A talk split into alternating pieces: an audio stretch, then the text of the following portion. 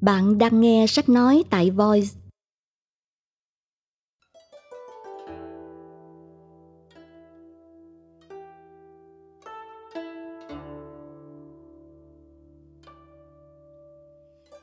Phần 2 9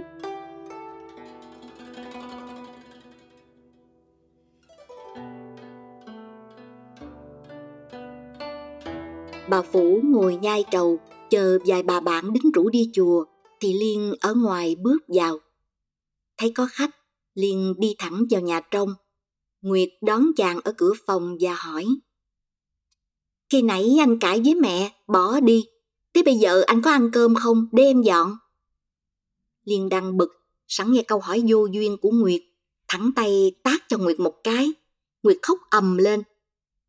Em làm gì mà anh đánh đập em? Anh làm khổ em như thế này, anh muốn em làm to chuyện không? Thì ra Nguyệt cũng quá uất ức, không thể nhịn được nữa. Liên càng giận thêm trước lời hăm dọa của Nguyệt, đạp luôn một cái, làm Nguyệt ngã nhào. Nguyệt la ôm sờm, không còn kiên nể gì nữa. Anh đi chơi cho nhiều, rồi về nhà hành hạ tôi à? Bà Phủ nghe ồn, liền vội vã chạy vào. Nguyệt, mày làm gì la hét ôm sờm như thế? Mày không biết tao đang có khách sao? À, con này lộng quyền, không coi ai ra gì nữa. Tao đuổi mày ra khỏi nhà bây giờ. Nguyệt sần sộ. Dì thử đuổi tôi coi. Bộ tôi dại lắm sao? Người ta dụ dỗ tôi cho được việc, rồi giờ đây người ta định đuổi tôi. Bà Phủ tức nghẹn. Con kia có im mồm không? Bà đập chết bây giờ. Rồi bà đi ra nói khéo với mấy bà bạn. Thôi, mời mấy chị đi chùa vậy, tôi có chút việc nhà phải dàn xếp. Mấy bà bạn phải đứng lên, mặc dù rất muốn ở lại để nghe ngóng câu chuyện nhà của bà ra sao. Họ đã bàn tán nhiều về gia đình bà. Người ta bảo bà phủ vô phước, có thằng con trai hư hỏng, bỏ nhà bỏ cửa, bê tha theo các cô gái giang hồ. Mấy bà bạn đi rồi, bà Phủ liền chạy sổ vào nhà trong, chụp lấy Nguyệt và rít. Mày nói gì hả con kia? Mày dọa cả tao à? Hai vợ chồng Phước liền chạy đến can mẹ. Phước nói nhỏ vào tai mẹ. Con Nguyệt lúc này dở hơi lắm mẹ ạ. À. Mẹ không nên nóng nảy, hỏng cả việc. Bà Phủ hỏi. Nó dở hơi làm sao? Cứ bảo với tao, tao trị cho coi. Phước nói. Thì mẹ buông nó ra đã. Nguyệt sần sộ. Chuyện gì mà cả nhà xúm lại đánh tôi? Tôi làm gì nên tội hả? Liên nói. Mẹ đừng đánh nó làm gì, để con hỏi thử nó muốn gì. Quay lại Nguyệt, Liên hỏi. Mày muốn gì cứ nói đi. Nguyệt nói. Anh làm sao thì làm, chứ giờ đây tôi có thai. Bạn bè cười nhạo tôi, tôi xấu hổ lắm. Liên nói. Ai bảo mày sổ sàng lả lơi? Nguyệt nói. Ai bảo à? Thì dì phủ bảo chứ ai, dì ấy còn tính biết bao chuyện. Liên quay lại mẹ. Thôi, mẹ hãy lên nhà trên cho con thưa chút chuyện. Bà Phủ hỏi. Chuyện gì thế? Vừa nói, bà vừa buông Nguyệt ra và đi lên nhà trên. Vừa ngồi vào ghế, bà đã hỏi. Con lại xin tiền à? Liên nói. Không, thưa mẹ, trong việc Thúy Liễu ngoại tình, Hình như có việc gì ẩn khuất phải không mẹ? Bà Phủ kinh ngạc. Ẩn khuất à? Thì tôi có biết đầu đuôi ra sao đâu. Hôm ấy thình lình tôi đến thăm cậu mợ. Tôi thấy cậu mợ cãi cọ. Cậu bảo mợ lấy trai. Cậu đưa thư từ bằng chứng cho tôi đọc thì tôi hay vậy. Sao bây giờ cậu lại hỏi tôi? Liên nghẹn lời không biết nói gì thì bà Phủ lại tiếp. Ai bảo gì với cậu? Nếu việc này có ẩn khuất gì, thì chính là mẹ hại con, giết con đó. Con nghe người ta bảo là mẹ muốn ly gián vợ chồng con, và mẹ cố gả con Nguyệt cho con, phải thế không? Phải thế thì mẹ nói thật với con đi, bây giờ còn có thể cứu vãn tình thế, chứ để trễ quá sẽ hỏng cả. Bà Phụ nói lớn, ô hay, lạ thật, việc gì lại đổ lỗi cho tôi kìa. Nhưng nói xong, Bà Phủ bỗng im bặt. Bà nhìn Liên không nháy mắt, rồi cúi mặt xuống. Liên nói, Thế sao có kẻ nói với con là Thúy Liễu bị nghi oan? Bà Phủ đứng lên. Ai bảo với tôi là Thúy Liễu ngoại tình? Có phải cậu không? Sao cậu không tự hỏi lấy cậu có hơn không? Thôi, để tôi đi công việc. Ở nhà cậu hỏi lôi thôi, mệt quá. Ra đến cửa, bà Phủ còn ngoáy lại. Ừ, còn việc con Nguyệt con tính sao? Để nó làm ồn phải không? Thật không hiểu tại sao nhà ta lúc này lại sinh ra lắm chuyện như thế. Liên làm thinh không đáp. Bà Phủ đi rồi, Liên gọi lớn. Nguyệt ơi, lên đây. Nguyệt thập thò chưa chịu ra thì Liên dịu giọng. Anh hỏi cái này thôi. Khi nãy anh nóng nảy, chứ bây giờ anh tỉnh rượu rồi, không hung dữ như khi nãy nữa đâu. Nguyệt đi ra, cặp mắt còn ướt lệ. Liên nói, em ngồi xuống đây. Hai vợ chồng Phước sợ Liên nóng nảy đánh Nguyệt, nên cũng ra đứng loanh quanh gần đấy trông chừng. Liên bảo hai em, anh có chuyện riêng nói với Nguyệt. Hai em hãy tránh vào trong. Lúc nãy anh nóng, chứ bây giờ thì anh đã tỉnh rượu rồi. Hai vợ chồng Phước nghe thế, yên lòng lui vào trong. Liên hỏi Nguyệt. Khi nãy em hăm dọa, nếu anh không cưới em thì em sẽ làm to chuyện, nghĩa là sao? Nguyệt nói, chứ bộ anh tưởng em chịu xấu hổ là chữa quan hay sao? Còn anh, anh phải nhận, cháu nội của dì, dì phải lo. Thì ai có bỏ bê em đâu, em ở đây với dì, bao giờ em sanh thì dì nuôi. Sanh xong em cứ giao con cho dì, rồi em đi lấy chồng khác, anh sẽ không cản. Nguyệt cười gằn. Anh nói dễ nghe quá nhỉ? Còn tấm thân trinh bạch của tôi là đồ bỏ phải không? Ngoài ra tôi đã tốn bao nhiêu tâm cơ và dì đã bắt tôi làm bao nhiêu chuyện ác đức. Liên lật đật hỏi. Chuyện gì mà ác đức? Nguyệt biết mình lỡ lời, liền nói. Những việc ấy không can gì đến anh. Anh đừng hỏi chi cho mệt, biết cũng không ích gì. Liên tra gạn. Việc gì mình biết cũng có ích cả. Em cứ kể anh nghe thử nào. Nguyệt lanh miệng nói. Thiệp việc cho dài lấy lại. chứ việc gì mà anh phải hỏi. Việc này có can hệ gì đến anh đâu. Không, em lại giấu anh rồi. Anh biết còn có một việc khác mà em không muốn nói ra. Như việc Thúy Liễu chẳng hạn. Việc ấy thì em không hay biết gì cả. Dì bảo sao em nghe vậy thôi. Dì bảo em như thế nào? Dì bảo em phải chịu chuộng anh để cho anh vui vẻ trở lại gia đình. Dì hứa là sẽ cho em tiền bạc, buộc anh phải cưới em làm vợ. Bây giờ đây mọi việc đều hỏng bét, chỉ có em là chịu thiệt thòi thôi. Không, anh không để cho em bị thiệt thòi đâu. Anh sẽ cưới em nếu em tìm được cho anh những tài liệu chứng tỏ Thúy Liễu có ngoại tình. Em có biết thằng tình của Thúy Liễu không? Em ở nhà với Thúy Liễu trong lúc anh đi làm thì chắc thế nào em cũng biết. Có biết em cũng không dám nói ra, nữa là em không biết. Thế thì thôi, anh làm sao cưới em được? Những bằng cớ đi đưa Thúy Liễu ra tòa xin ly dị. Anh không có, thì anh không có quyền chánh thức cưới em. Để em hỏi thử gì nhé. Liên cười gằn, nói đón đầu. Hỏi gì hay bàn với gì cách sắp đặt để hại người lương thiện? Nguyệt tái mặt nhìn Liên, nhưng trấn tĩnh được ngay. Anh nói gì nghe kỳ quá. Liên cười. Không kỳ quá đâu. Anh tìm được thằng bé đem thư ngày nọ rồi. Nó nói là em trao thư cho nó và dặn nó. Liên vừa nói đến đây, Nguyệt đã chận lại. Anh đừng nói nhảm, vì nghe được thì chết. Sao anh bị đặt dễ dàng như vậy? Nguyệt tuy cãi, nhưng hai tay nặng rung lên và đôi môi tái hẳn lại. Liên nhìn Nguyệt, một tia sáng lòe ra trong trí óc chàng. Chàng nói với Nguyệt. Em cãi, nhưng toàn thân em đã cho thấy những lời anh vừa nói là đúng, không sai sự thật chút nào. Anh sẽ dẫn thằng bé lại đây. Liên nói xong, đứng lên đi ra cửa. Nguyệt chạy theo, kéo Liên lại. Không phải lỗi của em đâu, em chỉ là tay sai thôi anh ạ. À. Anh đừng oán ghét em tội nghiệp. Nói xong, Nguyệt bật lên khóc lớn. Liên đứng lại cầm tay Nguyệt và dỗ dành. Việc gì em phải khóc? Em cứ kể hết cho anh nghe đi. Anh sẽ có cách đối phó và dàn xếp cho em được yên thân. Mọi việc đều tại gì cả. vì cho tiền thằng bé, bảo nó mang thư cho chị Thúy Liễu. Hai bức thư nặc danh cũng của dì bảo cậu Ninh viết. Còn cái cậu thanh niên kia thì có ai đâu lạ. Cũng là cậu Ninh thôi. Dì hứa, nếu việc này xong thì dì gả em cho cậu Ninh. Nhưng việc xong thì dì ép em phải lấy anh. Còn cậu Ninh thì dì đẩy đi rồi. Ninh nào sao anh không biết? Ninh con ông Hải, người lãnh ruộng của dì. Ninh ở tại cửa Tây và hiện học tại trường trung học. Liên lại hỏi, tại sao từ hồi nào đến giờ anh chưa hề gặp Ninh ở nhà này? Em cũng không biết.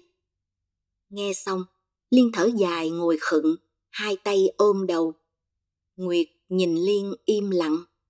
Một lát sau, Liên đứng nhìn đồng hồ, rồi bỏ đi. Bà Phủ cau mày hỏi Nguyệt. Mày nói gì với anh Tham, mà năm hôm nay nó không về nhà nữa? Nguyệt cũng nóng ruột về chuyện Liên không về nhà. Nghe bà Phủ hỏi liền nói. Anh ấy giận con. Giận mày hay giận tao? Giận con vì con hỗn với anh ấy. Rồi cố lấy can đảm, Nguyệt nói. Gì à, công việc gì xếp đặt đó không có kết quả gì cả. Chỉ làm hại chị Thúy Liễu, làm hư hỏng anh Liên, làm khổ sở con, mà anh Liên vẫn không thèm ở nhà với gì Bà Phủ gượng gạo. Việc lỡ rồi, dì có ngờ đâu nó ra nông nổi thế này. Mày đừng dạy nói hết đầu đuôi cho nó nghe nhé. Anh ấy hay tất cả rồi, có người bảo cho anh ấy rồi. Bà Phủ trợn tròn mắt. Người nào? Chỉ có mày mà thôi. Việc này chỉ tao và mày biết mà bảo có người nói. Đồ láo. Chứ còn cậu Ninh, còn thằng bé con chú hai đó thì sao? Bà Phủ không tin. Thằng Ninh tao đã cho nó tiền cưới vợ rồi. Còn thằng bé con chú hai nó về quê rồi. Có đây đâu. Mày chứ không ai nữa. Rồi bà đứng lên lấy chổi dục lấy dục để vào đầu Nguyệt. Mày hại tao, mày giết tao. À, té ra tao nuôi ông tay áo, uổng công cho tao, uổng lắm. Nguyệt ôm mặt khóc. Việc đến nước này còn bảo giấu, giấu làm gì nữa? Tôi cứ nói ra tất cả, để anh Liên về với chị Thúy Liễu. Tôi đẻ xong, tôi sẽ giao con cho anh Liên và tôi đi, đi khỏi cái nhà này. Bà Phủ tức mình hét. Để mày xem tao, mày dễ gì ra khỏi cái nhà này. Tao mời làng nước đến, mày chữa quan, họ trói cổ mày lại. Nguyệt cười khinh bỉ. Anh Liên sẽ nhìn nhận đứa con này. Anh ấy không hèn như dì tưởng. Nếu anh ấy hèn, thì không có ngày nay. Tôi nhỏ, tôi dại, tôi tưởng anh Liên có thể vì sắc đẹp mà mù quáng. Nhưng người như anh Liên sắc đá lắm. Bây giờ tôi lấy làm ăn năn là tôi đã làm một việc hết sức dại dột. Vậy tôi sẽ đi tìm chị Thúy Liễu mà xin lỗi chị. Bà Phủ nói, Đồ bạc, đồ phản, tao không ngờ mày như vậy. Thưa gì, ở đời chỉ có cái đức là mới cảm hóa được con người.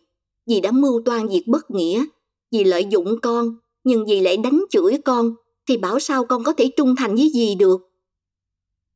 Bà Phủ tức gần muốn ngã. Bà miếm chặt đôi môi lại và nhìn Nguyệt với đôi mắt đỏ ngầu. Thôi thì cái quân bạc này cũng nên biến đi cho khỏi mắt tao, giờ bận lắm. Trong tình thế này, dì không đuổi thì con cũng đi mà. Phước thế Nguyệt ăn nói hỗn láo với mẹ liền nói. Em Nguyệt à, em không nên hỗn hào với dì. Em không nhớ lúc em còn nhỏ, dì khổ sở với em thế nào hay sao? Nguyệt nói, dì nuôi em bất quá như nuôi một đứa đầy tớ. Nuôi đầy tớ dì cũng phải tốn cơm tốn áo chứ khác gì đâu. Huống chi em đã làm công không cho gì biết mấy năm rồi. Phước nói, em nói như thế là em không biết nghĩ. Tại sao vậy lại không đem những đứa trẻ mồ côi khác về nuôi, lại đi nuôi em? Biết bao nhiêu kẻ không cha không mẹ, muốn được êm ấm như em mà nào có được. Thôi, anh đừng giảng luân lý cho em nữa, vô ích, ý em đã định. Nói xong, Nguyệt đứng dậy bỏ đi chỗ khác. Bà Phủ nhìn Nguyệt đầy tức tối. Liên đi ngay đến sở Lệ Xuân. Lệ Xuân đang làm việc nhìn ra thấy Liên, liền đứng lên. Anh đến tìm tôi trong giờ này chắc là có việc gì gấp lắm phải không? Bạn đang nghe nội dung từ Voice FM. Hãy lên App Store tìm V O I Z và cài đặt ngay để tận hưởng hơn 10.000 nội dung chất lượng cao có bản quyền nhé. Liên nói, gấp lắm. vẻ mặt của Liên buồn hiu. Lệ Xuân hỏi, chắc anh đã biết sự thật rồi chứ gì. Vậy anh nên đến ngay nhà chị Thúy Liễu đi, còn đợi gì nữa? Tôi đến biết Thúy Liễu có tha thứ cho tôi không? Hay là chiều nay cô về nói cho Thúy Liễu hay trước, tôi sẽ đến sau? Việc gì phải phiền phức như thế? Trước khi anh nghi lầm, thì bây giờ anh đến xin lỗi Thúy Liễu là được. Chị ấy có thai gần ngày, nhọc mệt lắm, mà chị lại buồn. Tôi đến đây gặp ba má vợ tôi, tôi xấu hổ quá. Nhưng rồi Liên cũng cương quyết đến thăm Thúy Liễu. Lệ Xuân căng dặn Liên. Anh đến thăm chị Thúy Liễu thì phải cẩn thận, đừng làm chị ấy quá cảm xúc mà có hại. Liên chụp ngay câu này. Chính vì thế tôi mới nhờ cô nói trước với Thúy Liễu rồi tôi đến sau. Cô nhận lời đi. Lệ Xuân đành hứa với Liên, rồi đưa Liên ra cửa. 10. Lệ Xuân về đến nhà thì thấy Thúy Liễu đang ngồi ôm mặt khóc. Lệ Xuân lật đật chạy lại ôm lấy Thúy Liễu. Sao chị cứ khóc mãi như thế? Sắp có tin mừng rồi chị ạ. À? Thúy Liễu nói. Mừng quái gì chị? Tôi vừa nói chuyện với con Nguyệt. Lệ Xuân kinh ngạc. Nguyệt đến đây à? Con nhỏ tài quái thật. Nó đến đây thú nhận tất cả tội lỗi và kể hết chuyện cho tôi nghe. Rắc rối chị ạ. À. Tôi không ngờ bà Phủ độc ác đến thế. Bây giờ tôi khó xử lắm. Thà cứ để tôi yên sống những tháng vừa qua, còn hơn là biết rằng Liên hiện giờ sống giấc dưỡng trụy lạc và còn gian díu với Nguyệt. Lệ Xuân nói, Thật chị mau chán nản quá chị Thúy Liễu ạ. À. Chị thử nghĩ mà xem, tại sao anh Liên lại hóa ra nông nổi này? Có phải tại anh quá yêu chị không? Vì quá yêu chị nên nghĩ là chị ngoại tình. Anh ấy buồn rầu, thất vọng, không còn thiết gì nữa cả. Trong lúc ấy, bà Phủ lại cố lôi kéo anh về với gia đình, bày vẽ cho Nguyệt tìm cách mua lòng anh. Nhưng anh liên đã chán ngán đàn bà, anh ấy đâu có thèm để ý đến Nguyệt. Lỡ trong lúc say, con người mất cả lý trí, anh mới làm một việc mà ngày nay khi bừng tỉnh, ăn năn không sao nói được. Anh đã biết ăn năn, chị cũng nên tha thứ cho anh. Còn việc anh nghi cho chị, thì với những bằng chứng như thế, tại gì mà anh không tin? Đầu đuôi cũng tại bà Phủ quá cay độc. Trong đầu óc lại còn những tư tưởng quá cổ hủ của một bà mẹ chồng, chỉ biết thương con mà không biết thương dâu. Với hạng người ấy, mình chỉ nên thương hại mà không nên trách. Phải không chị Thúy Liễu? Nguyệt đã đến đây kể gì với chị? Cho lúc nãy anh liền có đến sở tôi, nhờ tôi về năn nỉ chị tha lỗi cho anh và cho phép anh đến thăm chị. Chị nghĩ thế nào? Thúy Liễu lắc đầu. Thầm giếng mà làm gì? Tình cảm giữa tôi và anh ấy chân thành lắm. Thế mà anh có thể nghi kỵ dựa vào những lời dèm pha, bỏ tôi, hủy hoại đời anh. Hạng người như anh không xứng đáng là một thanh niên đâu. Mấy lâu nay tôi buồn, chị tưởng là tôi thương nhớ anh Liên phải không? Không đâu chị ạ. À. Tôi buồn là đã lỡ lựa nhầm một người chồng hèn nghi cho người vợ đoan chánh của mình, để đến nỗi chồng vợ xa lìa, nghi bậy như vậy là hạng người kém suy xét. Người đàn ông nông nổi như thế, ở gia đình không xứng đáng là người chồng, ra xã hội không bao giờ nên việc, làm việc lớn sẽ hỏng và nhất định không bao giờ có sự nghiệp. Lệ Xuân nói, Chị giận mà nói thế, chứ chị giờ đây là mẹ, chị không có quyền làm cho con chị không cha. Chị là mẹ, chị phải biết tha thứ. Phải chi anh liên phụ chị, bỏ chị trong lúc chị có thai, thì chị cũng nên oán ghét anh hay đoạn tuyệt luôn với anh. Chứ còn việc anh liên giận bỏ đi, chẳng qua là tại bà phủ mà thôi. Biết bao người bị tình phụ, mà vì hạnh phúc con họ, họ còn tha thứ cho kẻ bạc tình nữa là... Thúy Liễu không cho Lệ Xuân nói hết. Thả anh liên phụ tình tôi, Tôi có thể vì hạnh phúc của con tôi tha thứ cho anh. Tha thứ cho anh tôi còn được cái tiếng mẹ hiền, vợ tốt. Cho đàn này tôi có nhân cách của tôi. Tôi không thể đi xin tình yêu của ai cả. Không phải liền muốn yêu tôi thì yêu, còn không muốn thì đuổi tôi đi, rồi trở lại gọi tôi về. Tình yêu mà như thế chỉ tạo cho nhau sự bẻ bàng, chứ có nghĩa lý gì đâu. Lệ Xuân chưa biết nói gì, thì Thúy Liễu lại tiếp. Tôi đã nghĩ kỹ lắm rồi. Tôi phải biết nghĩ đến hạnh phúc của đứa con vô tội của tôi. Nhưng ở đời, có phải đứa con nào cũng có cha cả đâu. Và nào phải chỉ những đứa con có cha mới nên. Biết bao đứa trẻ không cha trên quả địa cầu này vẫn nên người đó thì sao? Tôi sẽ nuôi con tôi khôn lớn. Tôi sẽ yêu nó gấp đôi để bù với sự thiếu thốn không có tình cha. Lệ Xuân lắc đầu. Chị không nên hẹp hòi như thế. Chị hãy nghĩ lại cho kỹ. Mai đây tôi phải trả lời làm sao với anh Liên. À, mà nãy giờ chị không kể cho tôi nghe những gì mà Nguyệt đã nói với chị. Nguyệt xin lỗi tôi. Nó bảo tôi nên tha lỗi cho anh Liên. Và sau khi nó sanh rồi, nó sẽ giao con cho tôi nuôi. Nó đi lấy chồng. Nó thề với tôi từ nay về sau nó không bao giờ nghĩ đến anh Liên. Không bao giờ xem vào hạnh phúc của tôi nữa. Thấy bộ tịch nó cũng đáng thương. Nhưng càng thương nó, tôi càng ghét Liên. Chị gặp anh Liên, cứ bảo anh rằng tôi sẽ tha thứ cho anh. Nhưng bây giờ thì tôi chưa muốn gặp anh. Đợi bao giờ tôi sanh rồi sẽ hay. Như thế nghĩa là chị còn giận anh Liên. Dân, tôi sẽ nói lại với anh Liên những lời chị đã nói. Rồi anh ấy tính thế nào đó thì tính. Chị chỉ nên nói rằng tôi sẵn lòng tha thứ cho anh. Vì ngay khi anh bỏ ra đi, tôi đã biết là có ngày anh sẽ ân hận. Nhưng giờ đây tôi sắp sinh nở, tôi không muốn anh làm phiền tôi. Bao giờ tôi sanh xong sẽ hay. Chị chỉ nói chừng ấy thôi, còn những gì nãy giờ tôi nói với chị, chị đừng học lại với anh Liên làm gì. Chị nhất định như thế à? Nhưng rủi anh Liên không nghe lời chị, cứ đường đột đến đây gặp chị, xin lỗi chị thì tính sao? Thuy Liễu nói bằng một giọng cương quyết. Tôi sẽ không tiếp.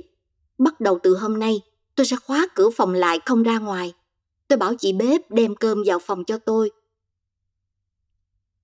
Liên bước vào nhà, liện cái nón trên bàn và nói với bà Phủ. Mẹ phá hạnh phúc của chúng con làm gì thế? Bà Phủ hỏi. Cậu lại nghe lời con Nguyệt đấy à? Cậu bảo tôi vợ cậu hư, chứ có phải tôi nói với cậu vậy đâu. Liên không để mẹ nói hết lời. Thôi, con Nguyệt đã kể hết cho con nghe rồi. Mẹ mướn người ta viết thư, mẹ mướn người ta đem thư. Mẹ cho tiền con Nguyệt để nó bán con, bán Thúy Liễu. Mẹ tưởng làm như thế là mẹ thành công, nhưng sự thật thì mẹ đã giết con. Con giờ đang nghiện ngập, mê say cờ bạc, hư hỏng bệnh hoạn, không còn thiết gì nữa cả. Vì mẹ là mẹ của con, con chỉ biết đau khổ, chứ biết nói sao bây giờ. Thúy Liễu giận con, nhất định không tiếp con nữa. Con biết làm sao cho Thúy Liễu hết giận đây. Bà Phủ biết Liên đã oán trách bà. Liền lớn tiếng hỏi. Bây giờ mày coi vợ hơn mẹ phải không? Mày nói đi, mày đây nghiến tao phải không? Ai đẻ mày ra mà bây giờ mày bạc như thế? Cái đồ mất dạy, cút ngay đi không? Thầy mày thật là người vô sự. Ai đợi con cái như thế này mà không chịu ở nhà để răng dạy. Ngày nào cũng lên trên chùa, đọc sách, bảo là tỉnh dưỡng tinh thần mới thật là lạ đời. Phước đâu? Mày lên chùa mời thầy mày về đây xử vụ này cho tao. Phước sợ Liên nên không dám ra, thì bà Phủ lại gọi lớn. Thằng Phước đâu? Tao gọi sao mày không ra? Mày cũng toa rập với thằng anh mày phải không? Phước sợ hãi chạy ra. Thầy đã nhọc mệt thần trí nên mới tìm nơi yên dưỡng. Nay mẹ đòi cho người gọi về thì con sợ thầy buồn lắm đó. Bà Phủ nạt. Kệ thầy mày, mày không đi mời thầy mày về đây thì tao sẽ bỏ nhà tao đi cho mà xem. Phước nhìn Liên như hỏi ý kiến. Liên lắc đầu. Thế là Phước đứng im. Liên nói với bà Phủ. Mẹ không nên mời thầy về làm gì. Con không làm phiền gì mẹ đâu. con sắp đi đây. Đời con hư hỏng cũng tại... Bà Phủ đang cầm cây quạt. Nghe Liên nói thế, liền liện cây quạt nghe vào mặt Liên. Nhưng Liên tránh khỏi. Bà Phủ chưa kịp nói gì thì Liên đã bỏ đi mất. Phước chạy theo Liên năn nỉ. Anh Tham ơi, anh đi đâu vậy? Phải bình tĩnh mà xét việc chứ. Nóng nảy như anh thì hỏng cả còn gì. Liên xô Phước ra. Chú cứ vào nhà với mẹ, tôi đi có việc. Bao giờ xong việc tôi sẽ về, không sao đâu. Phước muốn nói nữa, nhưng Liên đã đi mất. Vào nhà, Phước thưa với bà Phủ. Tội nghiệp anh Liên quá mẹ ạ. À. Anh ấy chỉ khổ vì một người đàn bà. Bà Phủ không nói gì thì Phước lại tiếp. Hay là mẹ đi lại nhà bác Phán, nói phải quấy cho chị Thúy Liễu nghe. Họa may chị ấy vì nể mẹ mà không còn giận anh Liên nữa. Bà Phủ cười gằn. Tao đi hạ mình năn nỉ nó sao? Ai bảo với mày thế? Cái con khốn mấy nó lại lên mặt. Mẹ đã làm khổ anh chị ấy cả năm nay rồi. Mẹ nên thương anh chị ấy. Bà Phủ trợn phước. Nó thương vợ hơn mẹ. Nó ngu thì nó chết. Nó chết mày hưởng cái gia tài của ông cha để lại. Việc gì mà mày sợ nó đi? Phước nói. Mẹ nói như vậy thì tội nghiệp con quá. Con không muốn dành tiền dành bạc gì đâu. Anh em chia rẽ như thế này, người ta cười chết. Từ ngày con thấy anh Liên hư hỏng, con buồn lắm. Con chẳng may không được thông minh như anh, nên học hành chậm trễ. Chỉ là một tên y tá quèn, không làm dễ dàng cho cha mẹ được. Nhà mình chỉ có anh Liên, giờ anh ấy lại như thế đó. Mẹ vì quá thương anh mà đã làm cho anh thất vọng. Người đàn ông chỉ có hai con đường. Một là làm nên sự nghiệp chọc trời khuấy nước, hai là sống bên gối giai nhân. Trong tình thế hiện thời, người có tài đến đâu cũng còn chịu bó tay nữa là anh Liên, thì con đường thứ nhất hẳn là anh không sao đi được rồi. Chỉ còn con đường thứ nhì là sống bên giai nhân. Anh Liên tìm ở chị Thúy Liễu một nguồn an ủi. Bỗng nhiên anh hay chị Thúy Liễu đã phụ anh thì bảo sao anh không thất vọng. Thất vọng anh ấy sanh ra chơi bời, cờ bạc, nghiện ngập thì thật là khổ cả một đời anh. Mẹ nên thương anh, mẹ đặt tình mẫu tử lên trên hết mà đừng nghĩ đến mẹ, chỉ nên nghĩ đến hạnh phúc của các con mà thôi. Bà Phủ òa lên khóc. Bây giờ đến phiên mày bảo là tao không biết thương tụi bay. Tao mà không thương tụi bay thì tụi bay làm gì nên dai nên dế như ngày nay. Phước tặc lưỡi, chưa tìm đủ lời để cho bà Phủ nghe theo chàng. Chàng bực dọc nói. Nghĩa là mẹ thương không phải cách. Bà Phủ lấy hai tay đập xuống chiếu và vừa khóc vừa nói. Thương không phải cách. Thế thì từ rài về sau, tao không thèm thương ai nữa cả. Tao cũng bỏ vào chùa ở như thầy mày là xong. Phước đánh bạo nói. Thưa mẹ, mẹ bỏ vào chùa ở thì giải quyết được gì? Chỉ thêm rắc rối cho công việc nhà mà thôi. Mẹ bỏ vào chùa thì rồi anh Liên cũng không còn được như ngày trước. Cảnh gia đình trên thuận dưới hòa mẹ không muốn. Mẹ gây một sự đổ nát chỉ vì mẹ ghét chị Thúy Liễu. Tại sao mẹ bằng lòng cưới chị Thúy Liễu cho anh Liên? Rồi mẹ lại tìm cách phá, không muốn cho chị Thúy Liễu ở với anh Liên. Mẹ nên thương anh Liên, thương tụi con. Các em gái chưa đứa nào có chồng cả. Mẹ đừng phiền giận con và giận anh Liên mà tội nghiệp. Phước nói xong câu này bỏ đi chỗ khác để mặc bà phụ với những ý nghĩ của bà. Nguyệt ở ngoài cửa hớt hải chạy vào, trông thấy bà Phủ ngồi chậm nước mắt thì không khỏi lấy làm lạ. Người như bà mà cũng khóc, bà thương cảm gì mà khóc, bà yêu ai mà khóc. Người của bà chỉ sống vì tiền, vì quyền lợi, vì danh vọng. Thế thì những giọt nước mắt kia nhỏ ra vì lẽ gì? Có phải vì ăn năn hay không? Nếu những giọt nước mắt kia là những giọt lệ ăn năn, thì bà Phủ cũng đáng thương hại. Thấy mặt mày Nguyệt lợt lạc, bà Phủ lau khô đôi mắt và hỏi. Việc gì mà mày rối loạn như thế? Nguyệt nói, chị Thúy Liễu đang chuyển bụng, chị ấy rên la ghê quá. Cháu đến thăm, gặp lúc bắt phán gái chở chị ấy lên bệnh viện. Bà Phụ nguyết dài Nguyệt. Gớm, tao lại tưởng thằng Liên nó nhảy xuống cầu Bạch Hổ. Nguyệt dưng đôi mắt tròn xoe nhìn bà Phủ và không thèm nói nữa. Nguyệt đi vào nhà, vừa đi vừa lầm bầm. Gớm, thật lòng người. Vợ Phước nghe Nguyệt nói liền hỏi. vì thế cô Nguyệt? Nguyệt nói, chị Thúy Liễu chuyển bụng mà bà mụ không sanh được, phải chở vào nhà thương. Tôi vừa đến thăm chị ấy, thấy cảnh ấy tôi chạy về đây nói cho dì nghe, nhưng dì vẫn dững dưng, dì còn la tôi làm gì mà làm rối lên, như là anh Liên nhảy xuống cầu Bạch Hổ. Nghĩ có ngán không? Vợ Phước hỏi, sao cô không đi theo chị Thúy Liễu vào nhà thương, xem thử chị ấy đã sanh chưa, và giúp bắt phán nếu bắt cần. Hay là ở đấy cho có bạn với chị Thúy Liễu? Tôi cũng muốn như thế lắm, nhưng bác phán nhất định không cho tôi đi theo. Một là bác bảo tôi đang có thai, không nên chứng kiến những chuyện sanh đẻ khó khăn. Hai là bác sợ chị Thúy Liễu thấy tôi sẽ đau xót, mà chúng ta không được để cho một sản phụ buồn rầu. Bác phán nói cũng có lý, nhưng cô biết anh Liên ở đâu không? Cô đi báo tin cho anh ấy biết thì hơn. Nguyệt lắc đầu. Nào tôi có biết anh ấy ở đâu mà đi kiếm, nhưng kiếm anh ấy làm gì lúc này? Chị Thúy Liễu không chịu tiếp ảnh kia mà. Giả lại không nên để chị Thúy Liễu phải suy nghĩ trong lúc cần phải tĩnh dưỡng. Tôi ngồi đây một tí, rồi sẽ chạy qua bệnh viện nghe ngóng tin tức của chị Thúy Liễu. Nguyệt hạ thấp giọng xuống, nói nhỏ với vợ Phước. Dì Phủ thật là ác, chẳng biết mỗi ngày dì đọc kinh niệm Phật làm gì, và hàng tháng dì sai gánh gạo hương hoa lên chùa làm gì. Dở Phước lấy tay bịt miệng Nguyệt. ấy chết, gì nghe được thì còn gì bọn mình. Gớm, cái cô Nguyệt độ này sao mà lắm lời thế? Nguyệt cười. Ở với Phật thành Phật, ở với ma thành quỷ, chị à. Thế cô bảo ai là ma? Nguyệt nháy mắt, ngó lên nhà trên. Vợ Phước trong bộ tịch làm tỉnh của Nguyệt cũng bật cười. Hai chị em ngó nhau đưa tay lên bưng miệng, không dám cười lớn.